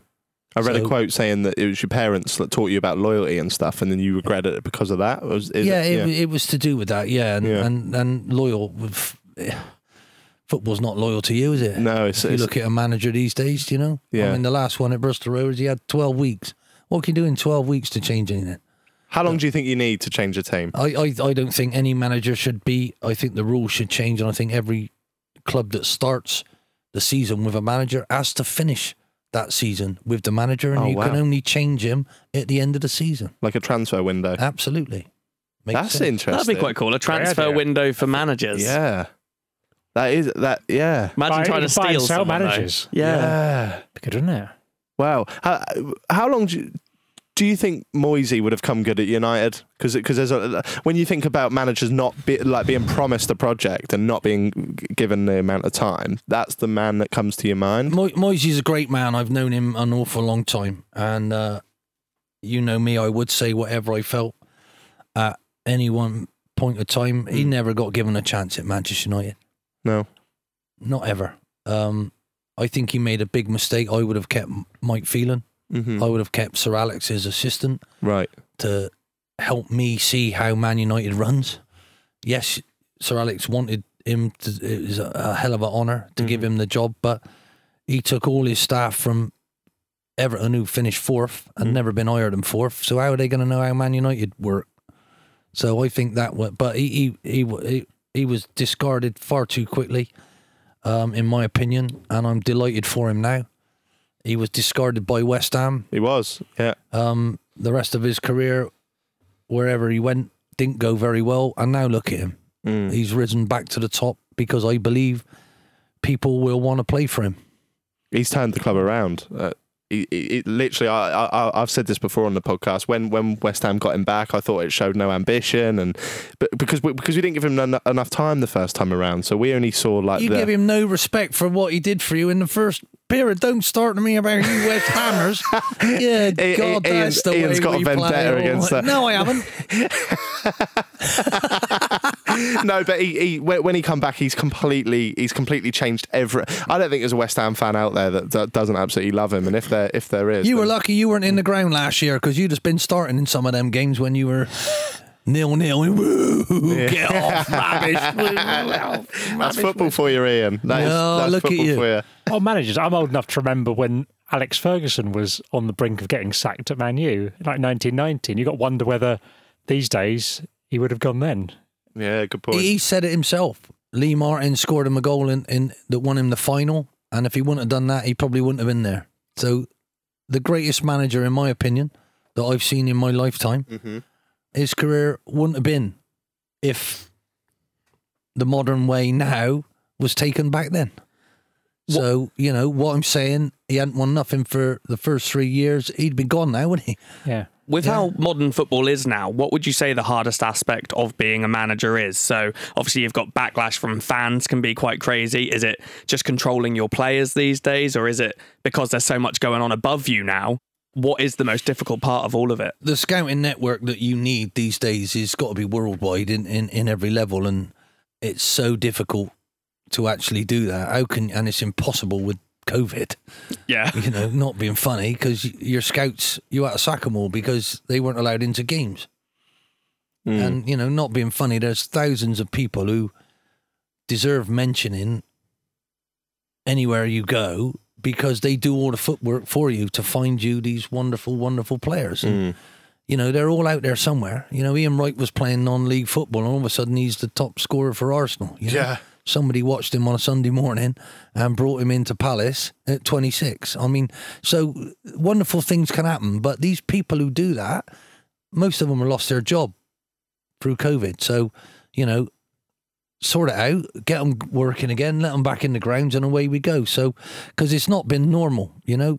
Um, and how can you say playing football is safe when you have to be two meters apart from each other?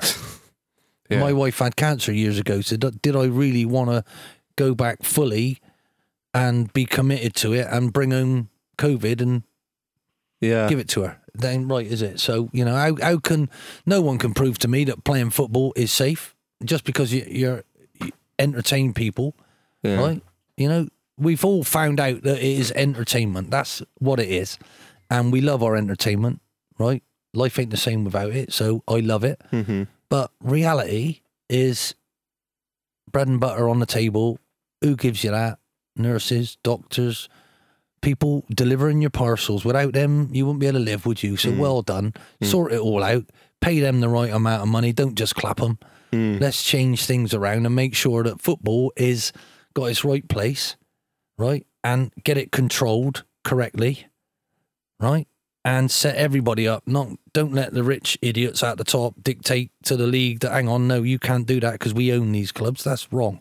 Because if you know it, their selfishness will ruin football in the end. Euro, uh, European Super League. Yeah, and what? they, and they, uh, thank God, all the people in our country went. Actually, no, that ain't right. yeah. You know, because normally, if it's you, if West Ham were in that top six, you would have probably, "Ooh, well, yeah, well, at least we're in it. Uh, hang on a minute, that ain't right, is it? It isn't. And even the ones in it said that's not right. Yeah, but those people will get that eventually, Yeah.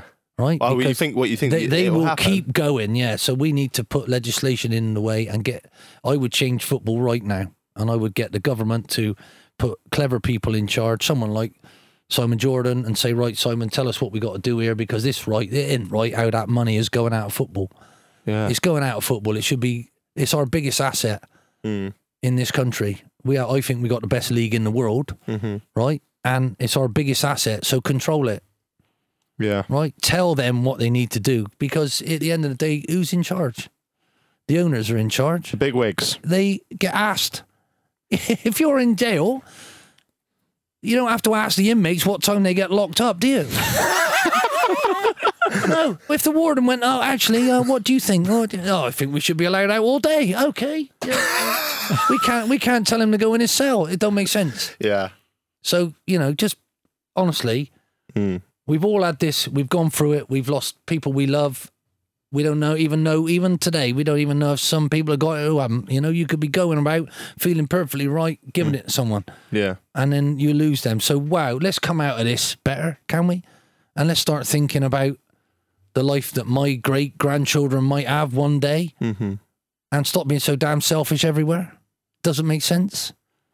Great point. Well made. Which seems a bit weird that I'm now going to ask you if you've ever played Football Manager, the video game. No, I've I've seen I've seen that go on, and uh, it's brilliant, right? It is fantastic. But how can you have Lionel Messi playing against Lionel Messi? How can you have two Ronaldos? So you might have, you might have got him in your team, and I got him in my team. That's unrealistic. You know, he Yeah. plays for Man United now, yeah. and you can't zap him and clone him and let him play for West Ham next week as I, well. I'm on about Football Manager. I don't Football you, Manager. I think Yeah. you're thinking fantasy football. Fan- Oh, Fantasy fo- football. Yeah, no, no, no. FPL. I, I'm on about the, the FIFA. You know, Oh, that- FIFA. If you do the FIFA one, everybody's got Ronaldo in their team up front. Yeah, that's true. That's true. Haven't But, they? have you played Football Manager? No, I haven't. No. Uh, because I'd be really interested to see if Ian would be good at it because he's an actual Yeah. football manager or not. Yeah, it's just a game where you can control the players. You have to change all the wage in which what the staff are getting. You can do the training. You can He do knows what being a manager is. no, I know all of that. Yeah, but uh, I've just explained football management to Ian. does one of Holloway. them ring in and say he's had a car crash and he can't get there, or he's? Do you know what I mean? Does that There- happen? There, there, there actually is, isn't Yeah, there? Yeah, you get like emails saying your player can't make it mm. today for this. Mm. And It's it's it's apparently as realistic as an experience as it can be without actually doing Yeah. the job. Do you know what? If you if, if, if you made a YouTube channel and you played Football Manager on it, you'd get you get hundreds and thousands of views. Oh, there you go then. is that what you're after? Not really. no. I've been doing it for forty years. Give me a break. Robbie, you play Football Manager, don't you? I play a bit of football manager, yeah. I don't think it's the same. Like, I've, I've played a few chords. I'm not doing Johnny Marr. What, what clubs? What clubs have you managed? Brechin, went from Brechin to Dunfermline, up to Aberdeen, and then got the Borussia Mönchengladbach job. Pretty proud of that. Did you? Don't remember you managing the Bundesliga. I can't speak German.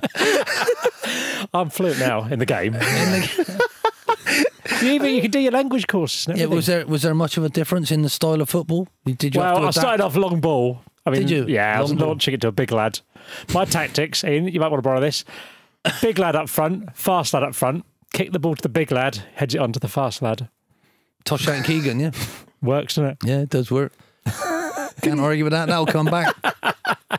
If you started a save on a, a season on Football Manager, which club? Obviously, this He's is. right into this now. Yeah, yeah. I want it to happen. I want it to happen. Yeah, no, no. Uh, this our audience will be all over this like a rash. Let me tell you. What club would you like to manage? Would you be one? Let, let me rephrase that. Would you be one of the, the these? You got two types of players really. One's like Robbie. You start off at the bottom. Unem- start off unemployed, apply for jobs. Yeah. Or would you just go straight in? He's looking at me when he's saying. Piss off, Rob. I've got a job, have you? Look at Get in there fire. You come a long way since uh, hey, the old soccer AM days. isn't He's Borussia Mönchengladbach's manager. it? He's Fine, got I a resigned. tash- Gone back. I gone back to Brechin. Back where it all began. He's got Fairy a tale. tash that looks like a cat's tail coming out of his. Hey, okay. Is that a moustache or you swallowed a cat? anyway, look at him. He's oh, I've got a bloody Mönchengladbach. Couldn't even say it.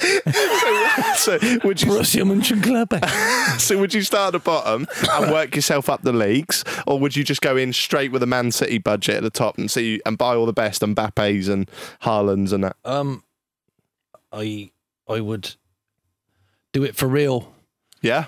Yes, I would try and get somebody lower down to say, right, come on, let's do this. And you know, for me, the the best story I've ever seen was was um, Mr. Shankly, Bill Shankly, when he went to Liverpool. They were second division, Yeah. right? And he started talking about winning Europe. You know, if you look at Brian Clough, he did that with with Forest and Derby. Look at them, but geniuses for me, because they make you believe fairy tale. They make you believe you can do this thing. So why would I want to walk in, get the biggest budget, and have to do it? Yeah. I think that's hard in its own right. So well done to them. And people who think that Pep's this and Pep's that and Klopp's this and Klopp's that, well, well done to them for me. Hmm. Because the, the the difficult bit, if you spend seventy five million on a centre half, right, he better be good. Yeah.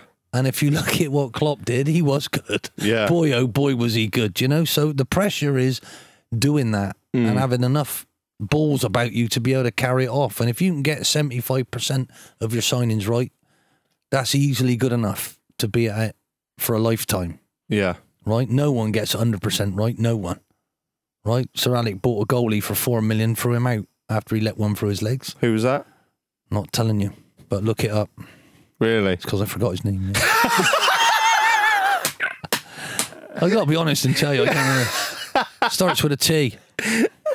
ends in think. shite. No. he didn't last long. No, seriously. the- Yeah. the- Get get your get your listeners to come in and tell you. Oh, they'll It tell was- us. honestly, Yeah. and it didn't matter. Do you know what I mean? I remember Cloughie going on about Fashanu. You know, this young man's not very good. And I thought, what? You've just bought him for a million quid, hmm. right? And he, he didn't help him, did he? He didn't help him through that. But like life's, why wouldn't he ever England manager? I mean, you can go on and on about managers and this and that. And, you know, I've seen in my lifetime so far, I've seen some unbelievable things, mate. Mm. You know, that football managers have done, probably none more so than Chris Wilder. Yeah. What he did at Sheffield United, and, mm. and he ain't got his job anymore. I mean, come on. it don't make sense, does it? Yeah. See, I always found it weird, and I'll get a little bit of stick off the Leicester fans from this because obviously I, I I'm- don't follow them inside out. But I found it weird how quickly they got rid of Ranieri, after they won the league. Is that weird of me to say? Because they'll be sitting here now going, "Well, we got rid of him because of this, this, and that. Well, they this." won't be listening because I ruined Leicester when I was there. So they won't, they won't even, let me just shatter your illusions. you. they are not even going to be listening if I'm on, right? Right, okay. Gary Lineker sees me walk in a room and he turns the other way. Can't stand me. But listen, it it's crazy, isn't it? Mm. Football is crazy, and that was probably the most wonderful thing that ever happened, yeah, right? Five to one, wasn't it? absolutely, totally and utterly incredible. Mm-hmm. And I'm just delighted that probably one of the best men in football saw that before he passed away, which is their owner. Yeah, yeah, What you know, and, and if all the owners in the world were lined up, the last one on earth that you would want to lose would be him, wouldn't it? Because Yeah. he genuinely, genuinely loved his club, helped the area, helped the people. Oh, he done so much for the community, Wasn't it? didn't And, he? and good gracious me, what a sad, sad, sad day. I'm Yeah. not saying I want to kill all the other ones. I'm not saying that.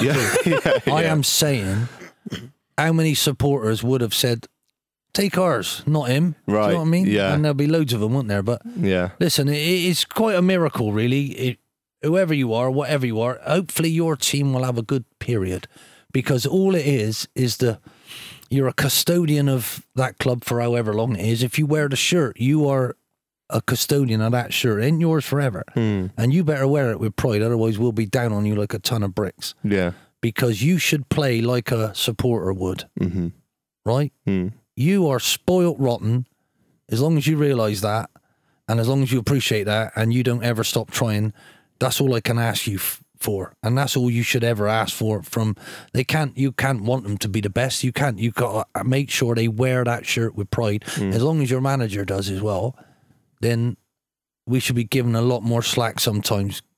Less stick because I don't know any manager, and I've known a lot of them, Mhm. who's deliberately lost. Yeah. I'm telling of course. you now. You know, Mr. Hindsight, Mhm. in hindsight, it's an absolutely wonderful thing. The beautiful thing about it, you go along, have a drink beforehand, and then you have a drink after the game, and then you start, yeah, what rubbish was that? And that's how it used to be. Now everybody goes online, slaughters you, Yeah, and they hide behind whoever they are, Yeah. whatever name tag they want to put there this week, and they could change that next week if you get caught and get found out. exactly. We're, Yeah. we're all armchair Cowards, managers, aren't we? absolute cowards, a lot of you, Yeah, right? yeah, Step up and own what you say. yeah. I have. But, uh, I have. I, I, I said, come to my garden and stop having a go at one of my players. Right. Uh, yeah. And I told him where I lived. Did you? Uh, uh, yeah, to try and help Paul Furlong. Oh, right. Did They were- anyone turn up? No, because I meant it. And I had some guards there as well. They'd have and some big dogs. I was hoping they couple did. of couple of Yeah. badges. if we hear a lot about um, projects in football, so like um, s- n- not so much like your Man Cities and stuff, but like to teams maybe in a championship, lower end, like. If you were to come back to, to, to management, or let's say on Football Manager, that's what we're talking about, a fictional world here. Which team do you think would be a good project to go in and build around? Leicester were obviously a project, weren't they, five years ago, and now they're they're up Uh, there. I think you. The future of football is how many bums you get on seats, right? So the paying customer, Mm. right? if it if it goes to that, and I think you a sleeping giant um, was Leeds, hmm and Bielsa saw that, and they targeted Bielsa, and he went, "Wow, yeah, that'll do." hmm So, someone like Portsmouth, Yeah. you know, if you think about their club led and owned and God knows what, that's a wonderful club that could get going again. hmm Do you know what I mean? There's Ipswich who are down Yeah. nowhere, nowhere near where they should be, really. Yeah. You know, some of those, th- th- there's some wonderful things out there, but, you know, it's all about your family, isn't it? You know? And I don't want to upset anybody. That life is, I've, I've done that more than enough in my life for who I've managed and how they felt about me at the end of it all. But li- life is about you and how you feel about your club. And you're lucky to have it because Bury haven't got theirs anymore. Mm. And if you look at that, that that should be stopped. That should be the last club that ever ever goes bust and goes missing, because the people of that community deserve to have some sort of club somewhere. Mm. You know, and uh, Same happened with Wimbledon, didn't it? And they're- Absolutely, they're, they're yeah. slowly creeping back up. so- yeah, but uh, life is about wherever you are at the moment, trying to make it better. Mhm. um, and hopefully you'll have some good times because, as I say, it's an energy level in in your football club. In a minute, West Ham's energy is growing, doing well, and you all feel great. And when it ain't and it's going the other way, you all then moan, you Mm. know. And and at the end of the day, have a look at yourself. Mm. If you're a football supporter, surely you should be supporting. Yeah. You're not a football mooner. Yeah. yeah. Yeah. I've Yeah. never met a fo- oh, I'm a football mooner. I am. I'm going to come along have a right good moan this week. Now, if that's what you want to do with your money, all I know is if every teacher that came to me and said you're rubbish, I'd have never got any better, would I? Mm. Right? My teachers who helped me actually made me believe I could do something better, not tell me how rubbish I am. So if I I I, I understand how it feels, so if I do go to a game, I never ever criticize anybody. Do you know? No. Do you find you get fans giving advice to you about things? Yeah, I've had that. I've had done forums and you know, um, you should have picked him and you should have done that. And I said, yeah, well, he wasn't fit that day. yeah. I, I had a taxi driver come in at QPR and I spent an hour and a half with him and talked him through what happened to that player. Oh, I can't pick him because of that. And in the end, he picked exactly the team I did. And I said, "You've come in to slaughter me, but you picked the same team. Yeah. yeah.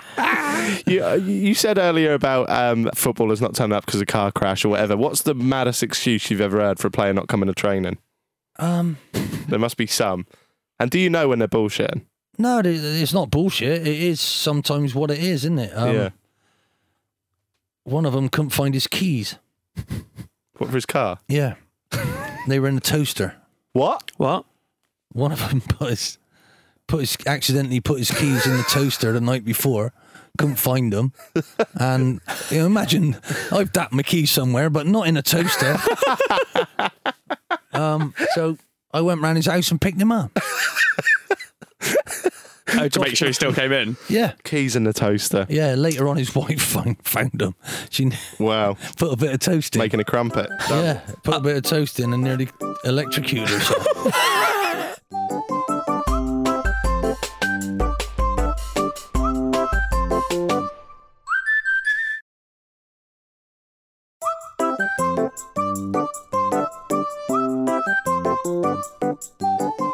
Who's the? Who's the? I'm not expecting you to dig anyone out here because you're a professional man, but you can even give us a comical answer if you like. But who, who's one of the hardest footballers you've had to work with, and, and, and why? The hardest. Yeah. What, what do you mean? The most difficult or the toughest? yeah, like do you just do you just get do you just get some that are just hard to manage, like just for, for some reason they can't be told or something like that. Like we we hear a lot as fans. We don't know if this is a myth or not that players stop playing for the manager. Is that a is that a real thing? Like you you made the point on the way up here that Yeah, Hazard on on one of his last seasons, I think it was Mourinho. He just didn't seem to want to play football. He he went from being the, one of the best in the Prem and suddenly just started to flop a bit.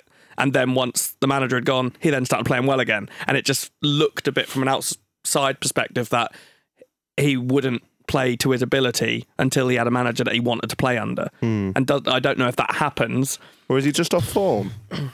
Yeah, I th- listen. It, the, the most difficult thing in life is, I've found with footballers is the best ones, most skillful, and the most talented. That they can be difficult to handle sometimes because they don't know why they're good, and sometimes they're good, and they don't even have to try. Whereas for me, I my my most important thing was I was going to rub off on a lot more talented people than me. Mm-hmm. So I was going to surround myself with as most talented people I could, and make them be more like me, right? Because the ones I met just did it sometimes, whereas I wanted them to focus and make sure they did it all the time. Because the ones at the very very top, they do it all the time, and they work hard, and they run, and they chase, right? So it's not just luck. Hmm. You're not just meant to be good, and you're, oh, you know, just turn it on and, and make sure you're consistent. So, I, I, I found it a joy to get hold of anybody, and and the, the beautiful thing about being a manager is you have to try and have empathy with each one of them. Every one of them's different. All got their own problems haven't they? Every one of them. Yeah. So you got to try and work out what makes him tick, and if you're the one who's not making him tick, then you won't get very long to put that right if he's your best player, hmm. right? So you know that even Mourinho, with what he's achieved, you would have thought that. Hang on a minute, that's Jose Mourinho. I'd have looked at him and wanted to learn everything he said, and even if he had a go at me, I'd have probably took that and yeah, all right, because you're Mourinho. Whereas Hazard don't have to, does he? Because he's bigger than Mourinho, really. Yeah. So you know, but the thing is, is surrounding yourself with the right mentality Mm-hmm. and a winning mentality. And for me, there's been no winner has ever, ever stopped wanting to win. Do you get what I mean? yeah. So Sir Alex changed his squad four times in his in his old time there, maybe five times, and he ended up with enough winners to drag all the rest of the good players with them. Yeah. There's a big difference between being really, really good and winning. Yeah. A massive difference. And for me, it's is it the will or is it the skill? What makes them winners? The will or the skill? Well, That's like Messi and Ronaldo, isn't it? I find like Ronaldo's the will, isn't he? He's the one who wants to put in all that work, but it's so natural to Messi. He's just pure skill, and Ronaldo's pure will. Who would you? Who would you? If you're one 0 down, who would you want in your team? This is a question that we were going to bring to you because we see a lot of people talking about it now. The pundits are discussing it, Carragher and Neville and that. And yeah, for anyone out there who hasn't heard this, it's if you're 1 0 down, 10 minutes to go, what football player are you bringing off the bench? Um, I'd I'd be Ronaldo. yeah, but you, you openly said a few weeks ago in front of Ben that that if Ronaldo went to Man City, you would be Team Messi. So you're As- yeah, biased. but I jokingly biased. said it because I felt The like he would comments have didn't been think you were joking. Yeah, definitely. Sounds like you you- were very against Ronaldo. Yeah. going to Man going City. Yes, Yeah. I, I, I would That be. doesn't change his quality, though, does it? See, I've always been in Team Messi. Stevie's Team Ronaldo, but as we said, he's a Man U fan. And Robbie, you Team are Messi. Team Messi. Um, I, th- I Who- think who you- would you want to pay to watch? But who would you want in your team? Uh, Put them in the same team. Would you be able to get away with them in the same team and win? they're very different players now, though, No, but would they? you? Would they balance each other out? You know, I think when you look at Messi, what was so fantastic about how Pep played him Mm. was he put him out in the middle and he'd let him wander and get short because the centre halves can't come out and mark him. So he would end up in drifting so deep, but he still kept people high and wide and would get people in the box, but it wasn't necessarily messy. So the bloke's an absolute genius. And would I want to pay to watch him? Yes, I would. Mm.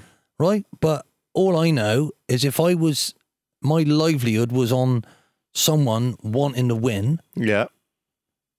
the man is proving it over and over and over and over again with what he's got, with what he's done in the game.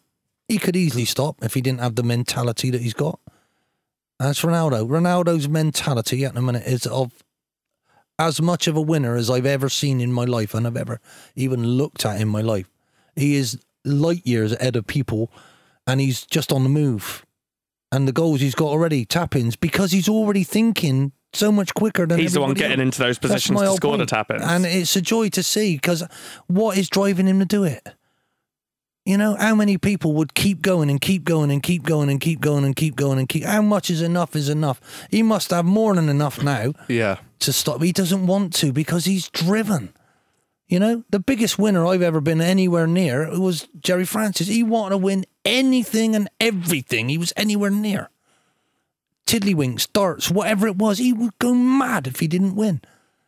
Now, when I was young, My friends tell me I was just like that. Goal from what I don't know where it comes from, but I'm looking at Ronaldo now, and for me, he's going to a different level. And really, it is all about his thinking, you know. And if you want to get to the very, very top, you have to think quicker. He's already steps and steps ahead of everything and everybody. And, you know, it will be easy for him to give the ball away and not chase back. He was on the edge of his box clearing it the other day because that's what he's like. So if you want to bring anybody to your team, right, bring him. Yeah? So I would, I would bring him and say, there you go, that's how you should be. So I, I saw that in Alan Ball when he was 36. Hmm. Mate, the bloke wanted to win everything. Hmm. And he was still a nice bloke. So at the moment, you've got kids out there looking at football right now. Have a look at that man. What a joy he is. Mm. Whether you're a Man City fan or a or a Tottenham fan or whoever you are, have a mm-hmm. look at Ronaldo and say, "Wow, you deserve a, the plaudits you get, young man." Do you know what I mean? Honestly, there we go on record. Ian Holloway is firmly in Team Ronaldo. I wasn't years ago because Messi, what he does is so beautiful to see, but at the minute, that bloke's going to a different level. Has it sw- has it swung for you a little bit now because he's he's in the Premier League? Like right now, at the moment of recording, I think Messi's played four times for PSG, hasn't scored. Ronaldo's played four times for Man United. I think he scored in every game he's played in now. Right, so it's very easy to see it through sort of Ronaldo tinted glasses at the moment, isn't it? But for me, Messi's the goat. For me, that Messi's the goat. But is it because he's come back to the Premier League? And, for me, and- Pele's the goat. yeah. Yeah, Pele for me in my lifetime. Give us your top five players of all time. Oh, it's difficult. Um, On the spot you now. Just, you just mentioned Messi. You just mentioned uh, Ronaldo. I'm saying Pele. Pele, that's three. In with that. Yeah. Um, as a defender, I've got to say Bobby Moore, and I'm not just saying it because of West Ham, but Mm-hmm. for me, he was. Uh, he could play now and be absolutely brilliant. Yeah. I think um, Bobby Charlton, Sir Bobby Charlton in midfield, scoring the goals that he did, and his brother Jack, because Jack was the opposite to Bobby Moore, and he could edit and kick it and and head centre forwards and kick centre forward, but he was a centre half, and oh my god, mate, how lucky were we, right? And people wonder why why we haven't won anything for years because we had a perfect balance back then. We had a goalie in Gordon Banks who who was just a genius Could only see out one eye, couldn't he? in And still he lost his he lost an eye, but he still played. I mean, phenomenal, yeah. genius. You know, so uh, as I say, I, I am so fortunate to have lived through. You know, when I was growing up, we didn't have any phones. No one had a phone in their house. You had to go down the road to phone, and my son still thinks it's hilarious, right? And our first telly was when you had to put 50p in and turn it. It was radio rental one, you know what I mean? And and we'd be watching something and it would go out. And Dad, what, where's the 50p? You know what I mean? Like, What's going on? What's going on? Oh my God. And it was match of the day and we'd miss it. You know, it's Yeah. like crazy. But life's galloped so far forward. I think it's really sometimes just so, whoa, hold on to them reins and say, wait a minute. And I think I'm seeing look at the tennis players I've seen, right? Roger Federer, Sampras. Uh, uh, my favourite was Borg all those years ago. How wonderful of uh, the life I've lived through. Absolutely incredible. But I can appreciate it because I've tried at some of those levels and I realise how great they've got to be. You know? yeah. honestly. So I don't look at any sporting fella and, and think I, I understand how tough it is. So you know, I'm saying Messi, it's a joy. But what people say to me, who's your best? Uh, who's your favorite ever player? Favorite at what? I've had some wonderful players who have shown me how to do it, like um, Charlie Adam. What a passer of the ball he was. Um, who's the best at what? Wilf running with it, unbelievable. You know, I could go on and on and on, but who's the best at what? And the beautiful thing is, we can all have our own opinion, and none of us are wrong. The only people who are wrong are the managers who get it wrong on the weekend because your team's just lost, and maybe you deserve to lose because you're shit anyway. I love how that's the end it came to. Love it. Lo- love it.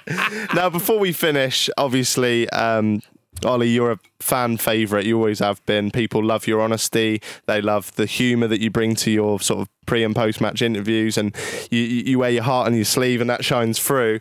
Um, we we did a bit of research. We sometimes do dabble in research, believe it or not, and uh, we we've You haven't got other people to do that. You do it yourself. yeah, for now, Yeah. for now. and uh, so, so we've got we've got eight of your most iconic quotes, um, and we were just wondering, can you fill in the blank? How well do you know your own quotes? Do you want to come up for a title for this segment?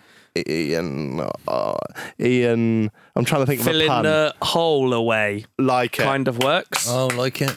like it a lot. Don't need researchers for that. No, you No. don't. Off the dome, that That's wasn't it? natural talent, mate.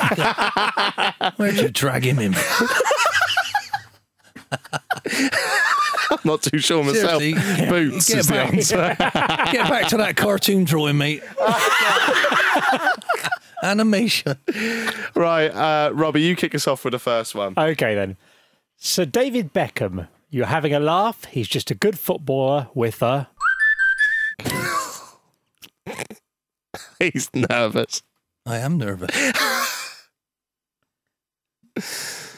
Say it again. So, David Beckham, you're having a laugh. He's just a good footballer with a. This is your quote. You talking about Bex? Oh, golden balls. I think you were talking about whether he should be knighted or not. yeah, sir. He's Yeah, Sir yeah, you're going, David Sir David Beckham. Like, sir, you're having a laugh. He's just a good footballer with a blank. I'm, I'm giddy. I would say now, posh wife. Famous bird. Famous bird is There the we are. answer. So I think we can give that as a point. So that's one for one. That don't sound very nice, though, did it? Out of context, some of these might not sound No, that nice. no, but- that's not nice. He is a f- wonderful gentleman. Hmm. But sir might be a bit far. No, you said it. no, he's made himself really. He's he's done well with whatever he's done, hasn't he? Yeah, You yeah, know? that's true. That's true. And innit? let's let's face it, he has given us some fantastic moments when we thought everything with that goal against Greece. Greece, Oh, the wow. free Hey, come on! Wow. And what has happened to him? They they were burning effigies of him because Simeone cheated and dived over his foot. yeah, very true. One for one. Anyway, Um. I don't see the problem with footballers. They enjoy it, and the young ladies enjoy it too. So it's footballers doing something. their shirt. The shirt, yeah, taking their shirts off after scoring a goal. Two for two. You're flying through. Um, Stevie, do you want to do this one? I couldn't be more chuffed if I were a. Your girlfriend likes this one. A badger. At the start of mating season. There it is. Bang on, bang on. I couldn't be more chuffed if I were a badger at the start of mating season. You mating know why I season. said that, dude? Do you realise? Have you ever looked up the mating habits of a? Of a, of a no, I badger? haven't. They've, they've got to wait for months and months, and they know when it's happening. So it's like, you know what I mean? You're on a promise. You're on a promise, and who wouldn't be that chuffed that night? Seriously. Why have you googled the, the habits of badgers, Oh, mate? there's something that my wife does. We we have a chat, and then she'll look up. Do you realise that when you were talking about badgers, they, you know, they mate for a th- three months or whatever, and, and then they don't, hmm. and you know, and then I just thought, wow, that'd been a bit, you know. Yeah. Did you know? Pig, I think pigs. I, I don't know the the actual statistic here, but pigs have like a nine minute orgasm. Did they? Yeah. Right. I love how you tried to act high and mighty. Like, no, I do not search up the mating um, Yeah. of I a have badger. up pig orgasms. I've literally just now googled pig orgasm. It's the longest. Oh, sorry, it's the longest orgasm in mammals, and it lasts for thirty minutes. So forget nine. We're tapping on the door there of thirty, half an hour. Awkward Good if someone comes in halfway through, isn't it? If you get knock at the door, don't come in, mum, for half an hour. Good God alive! No wonder they don't care what they, they, how dirty they are. Oh my God! You think they're wallowing in the mud? No, they're not. They're just finishing off an orgasm. Oh, my God. Did you think Wow. when you turned up to say you see Ian Holloway acting out a pig orgasm? No, I didn't. I didn't. But it's it's, it's thirty minutes. thirty minutes. Yeah, love it. Good God! Right, Robbie, hit us with another one. I've had such bad luck at the moment. If I fell in her, that, that little laugh. he knows. Wheelbarrow full of tits. I'd be coming out sucking me thumb. so good. That was my dad's one. That was. So good. You think you're unlucky, son? That's really good. Tell you how unlucky I am. I watched Arsenal playing some of the best football I've ever seen, and yet they couldn't have scored In a brothel. with. Ten grand in their pocket. I love how he knows. Yeah, it's the extra bit as well, isn't it? Most people just say brothel, 10 grand in the pocket. Um, hey, uh, this one's about Ronaldo. Yeah, so we you- just spoke about Ronaldo, so I'm sure you know this already. But it, it all ended with hopefully he's hung like a hamster. That would make us all feel better. Having said that, my missus has got a pet hamster at home. yeah. And he's got massive cock. yeah, I'm not proud of these. You should be. No, no, I'm not proud of these. No. These are Ian Holloway Hall of Famers, these, mate. Absolute Hall of Famers. This, I, I just surely life wouldn't give him everything. Do you know what I mean? he got the looks, he got the body of an Adonis, and he surely there's you know what I mean. Please don't have a great schlong and all, please. Good God alive. there must be some pictures out there. If you, well, No, next time you're no, Googling just saying, pig I'm just saying, not everybody can have everything. There, you know, there's got to be something. But Yeah. one man can. But he can't paint like you, Ian. That's one thing. He don't care. Does he? That's true. He don't That's care. true. Um, so this is a player I'm unfamiliar with, but I've I've I've heard this quote and I like it. Hasney is that a, is that a player? Hasney, Hasney. Yeah, He's, uh, yeah, what's his first name? that's his second name, isn't it? Yeah, yeah, yeah. I'm just trying to work out who the player is. Yeah, no, tell me the quote and I'll. Okay. Hasney's bust his hooter. Now he can. Hasney Aljofree? That was. right. Oh, that's the one. yeah, that was down in uh, Plymouth. What can he do now? He's busted. Smell round corners. That- that's probably my personal favourite. That I love that. I, I Did you- told that joke with my I've bust my nose five times, and and the, one of the surgeons who looked at it went, "You haven't got a big nose; it's just a long nose." and I thought, "Fucking hell, that is big, isn't it? Being long." Do you know what I mean? How is that not big? And what he meant was, if I turn sideways on, like it don't go in, it just comes straight down yeah. like a oh. Roman, Like a thing. shark. Yeah. So they Yeah. apparently they designed a Roman helmet. It would fit me a treat, or it won't have to go in. You know, I've got no bit there. I bust it five times. Did So I- you? yeah. So if your wife's got a metal detector, finds a Roman helmet, you could put it find straight the on. Roman helmet. I could put it straight on, and I'd never break my nose again. And uh, let's do the final one. I think Ian's got every single one of these. Is that right so far? I, don't think he's got one wrong. Um, Yeah, no, every single one. Robbie, why don't you finish? Every dog has its day, and today is. Woof day. Yes. there we go. I love that. They are Ian Holloway's best ever quotes. Right, Ian. It's been an absolute pleasure just chatting to you, mate. You're a, you're a hilarious bloke, um, full of wisdom as well. I feel like we all learnt something today. Um, thanks for popping by. Well, thanks for inviting me to this Turkish bath of a studio you've got there. Good gracious me, I'm going to run outside and dive in the pool if there's a pool outside. Good gracious me, it's fantastic. It is hot, innit? It is hot. It's just slightly warm. Will we ever see you return to management, do you think? Or, or is that done now? It would have to be somewhere close because I apparently I'm not allowed to move again. Right. My wife's had uh, more than enough of me doing so. I listen. I I've been so fortunate in my life, and the last little foray I had, I was going to go to Grimsby and I was going to buy some of the shares because I wanted to build it and do more and. And then the bloke I was going to buy them shares off of decided he was going to sell it, and I wanted to be there to help him. So you know, and I don't know the other people, and they hate me now. What, the I- Grimsby fans? yeah, I, and I'm gutted because they were marvelous, mate. One Mm. of my one of my mates did a terrible thing and committed suicide, and they raised money in COVID situation. They raised six thousand pound to help other people not go into that state. So we gave it to uh, mental health. They're, they're marvelous people. They deserve so so much better, and they absolutely despise me. Hmm. But I have every right to say, well, wait a minute, they're changing hands. I don't know these new people, and I'm going to come back in a COVID situation Yeah. to get close to my family again. Yeah. You know, and People don't know the ins and outs of things, and No, football it- fans are quick to judge. yeah, but to them, they were one of the best groups of people I've ever seen, and I hope they get what they deserve, which is a, a much better position for their football club. Mm. But I wouldn't change one thing about Grimsby and the town it is, and the way they are, and the way those people are, because they were magnificent. So that that's saddening. Mm-hmm. Um, things at Millwall went horrible, Mm-hmm. But I can honestly say I tried as hard as I could, Mm-hmm. and sometimes I'm not going to be good enough. You know, for whatever I've done before doesn't mean I can naturally bring it. It's not.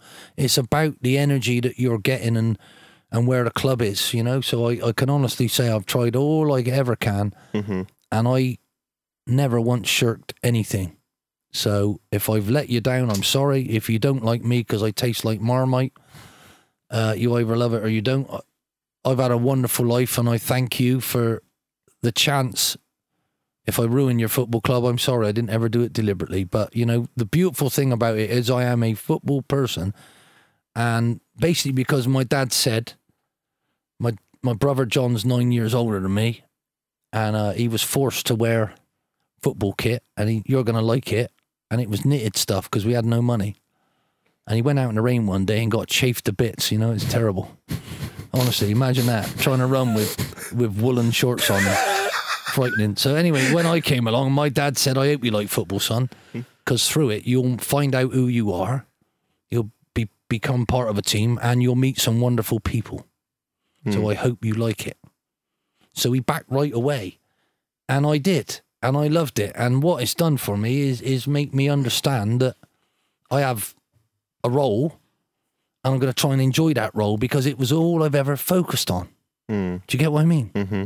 And I want to share it with everybody. If you really want something, make sure you prepare yourself to go and get it. I was told my wife might not have children. I married her anyway. We got four. Three of them are profoundly deaf, right? So we learned sign language.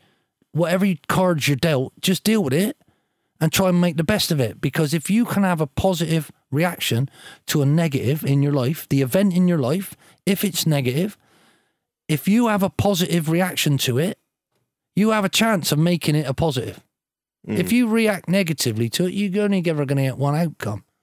And I'm saying, please make sure whatever it is you do, make sure you enjoy your life. Because if this if this is the only one you ever get, don't sit there and waste a second of it moaning. How dare you? Try and make that difference Mm. right? And if you bump into anyone, try and make their day a bit better for meeting you rather than the other way around. It's a lovely, lovely finish. We usually end on asking, I guess, what the meaning of life is, but I think you've pretty much summed it up right there, Ollie, unless you've got. Well, the meaning of life is breathing and making sure that you still are. Really? Yeah. no, seriously, because if you ain't, you're dead. there we go. What a poignant ending. Finished by a little bit of humour there, which I think sums up the man. Ollie, you're an absolute ledge. We love you to bits. Thank you so much for coming on JaackMaate's Happy Hour. Stevie, see you later, mate. See you later. Robbie, see you, mate. Bye. Ollie, see you later, mate. Bye. Thank. Cheers.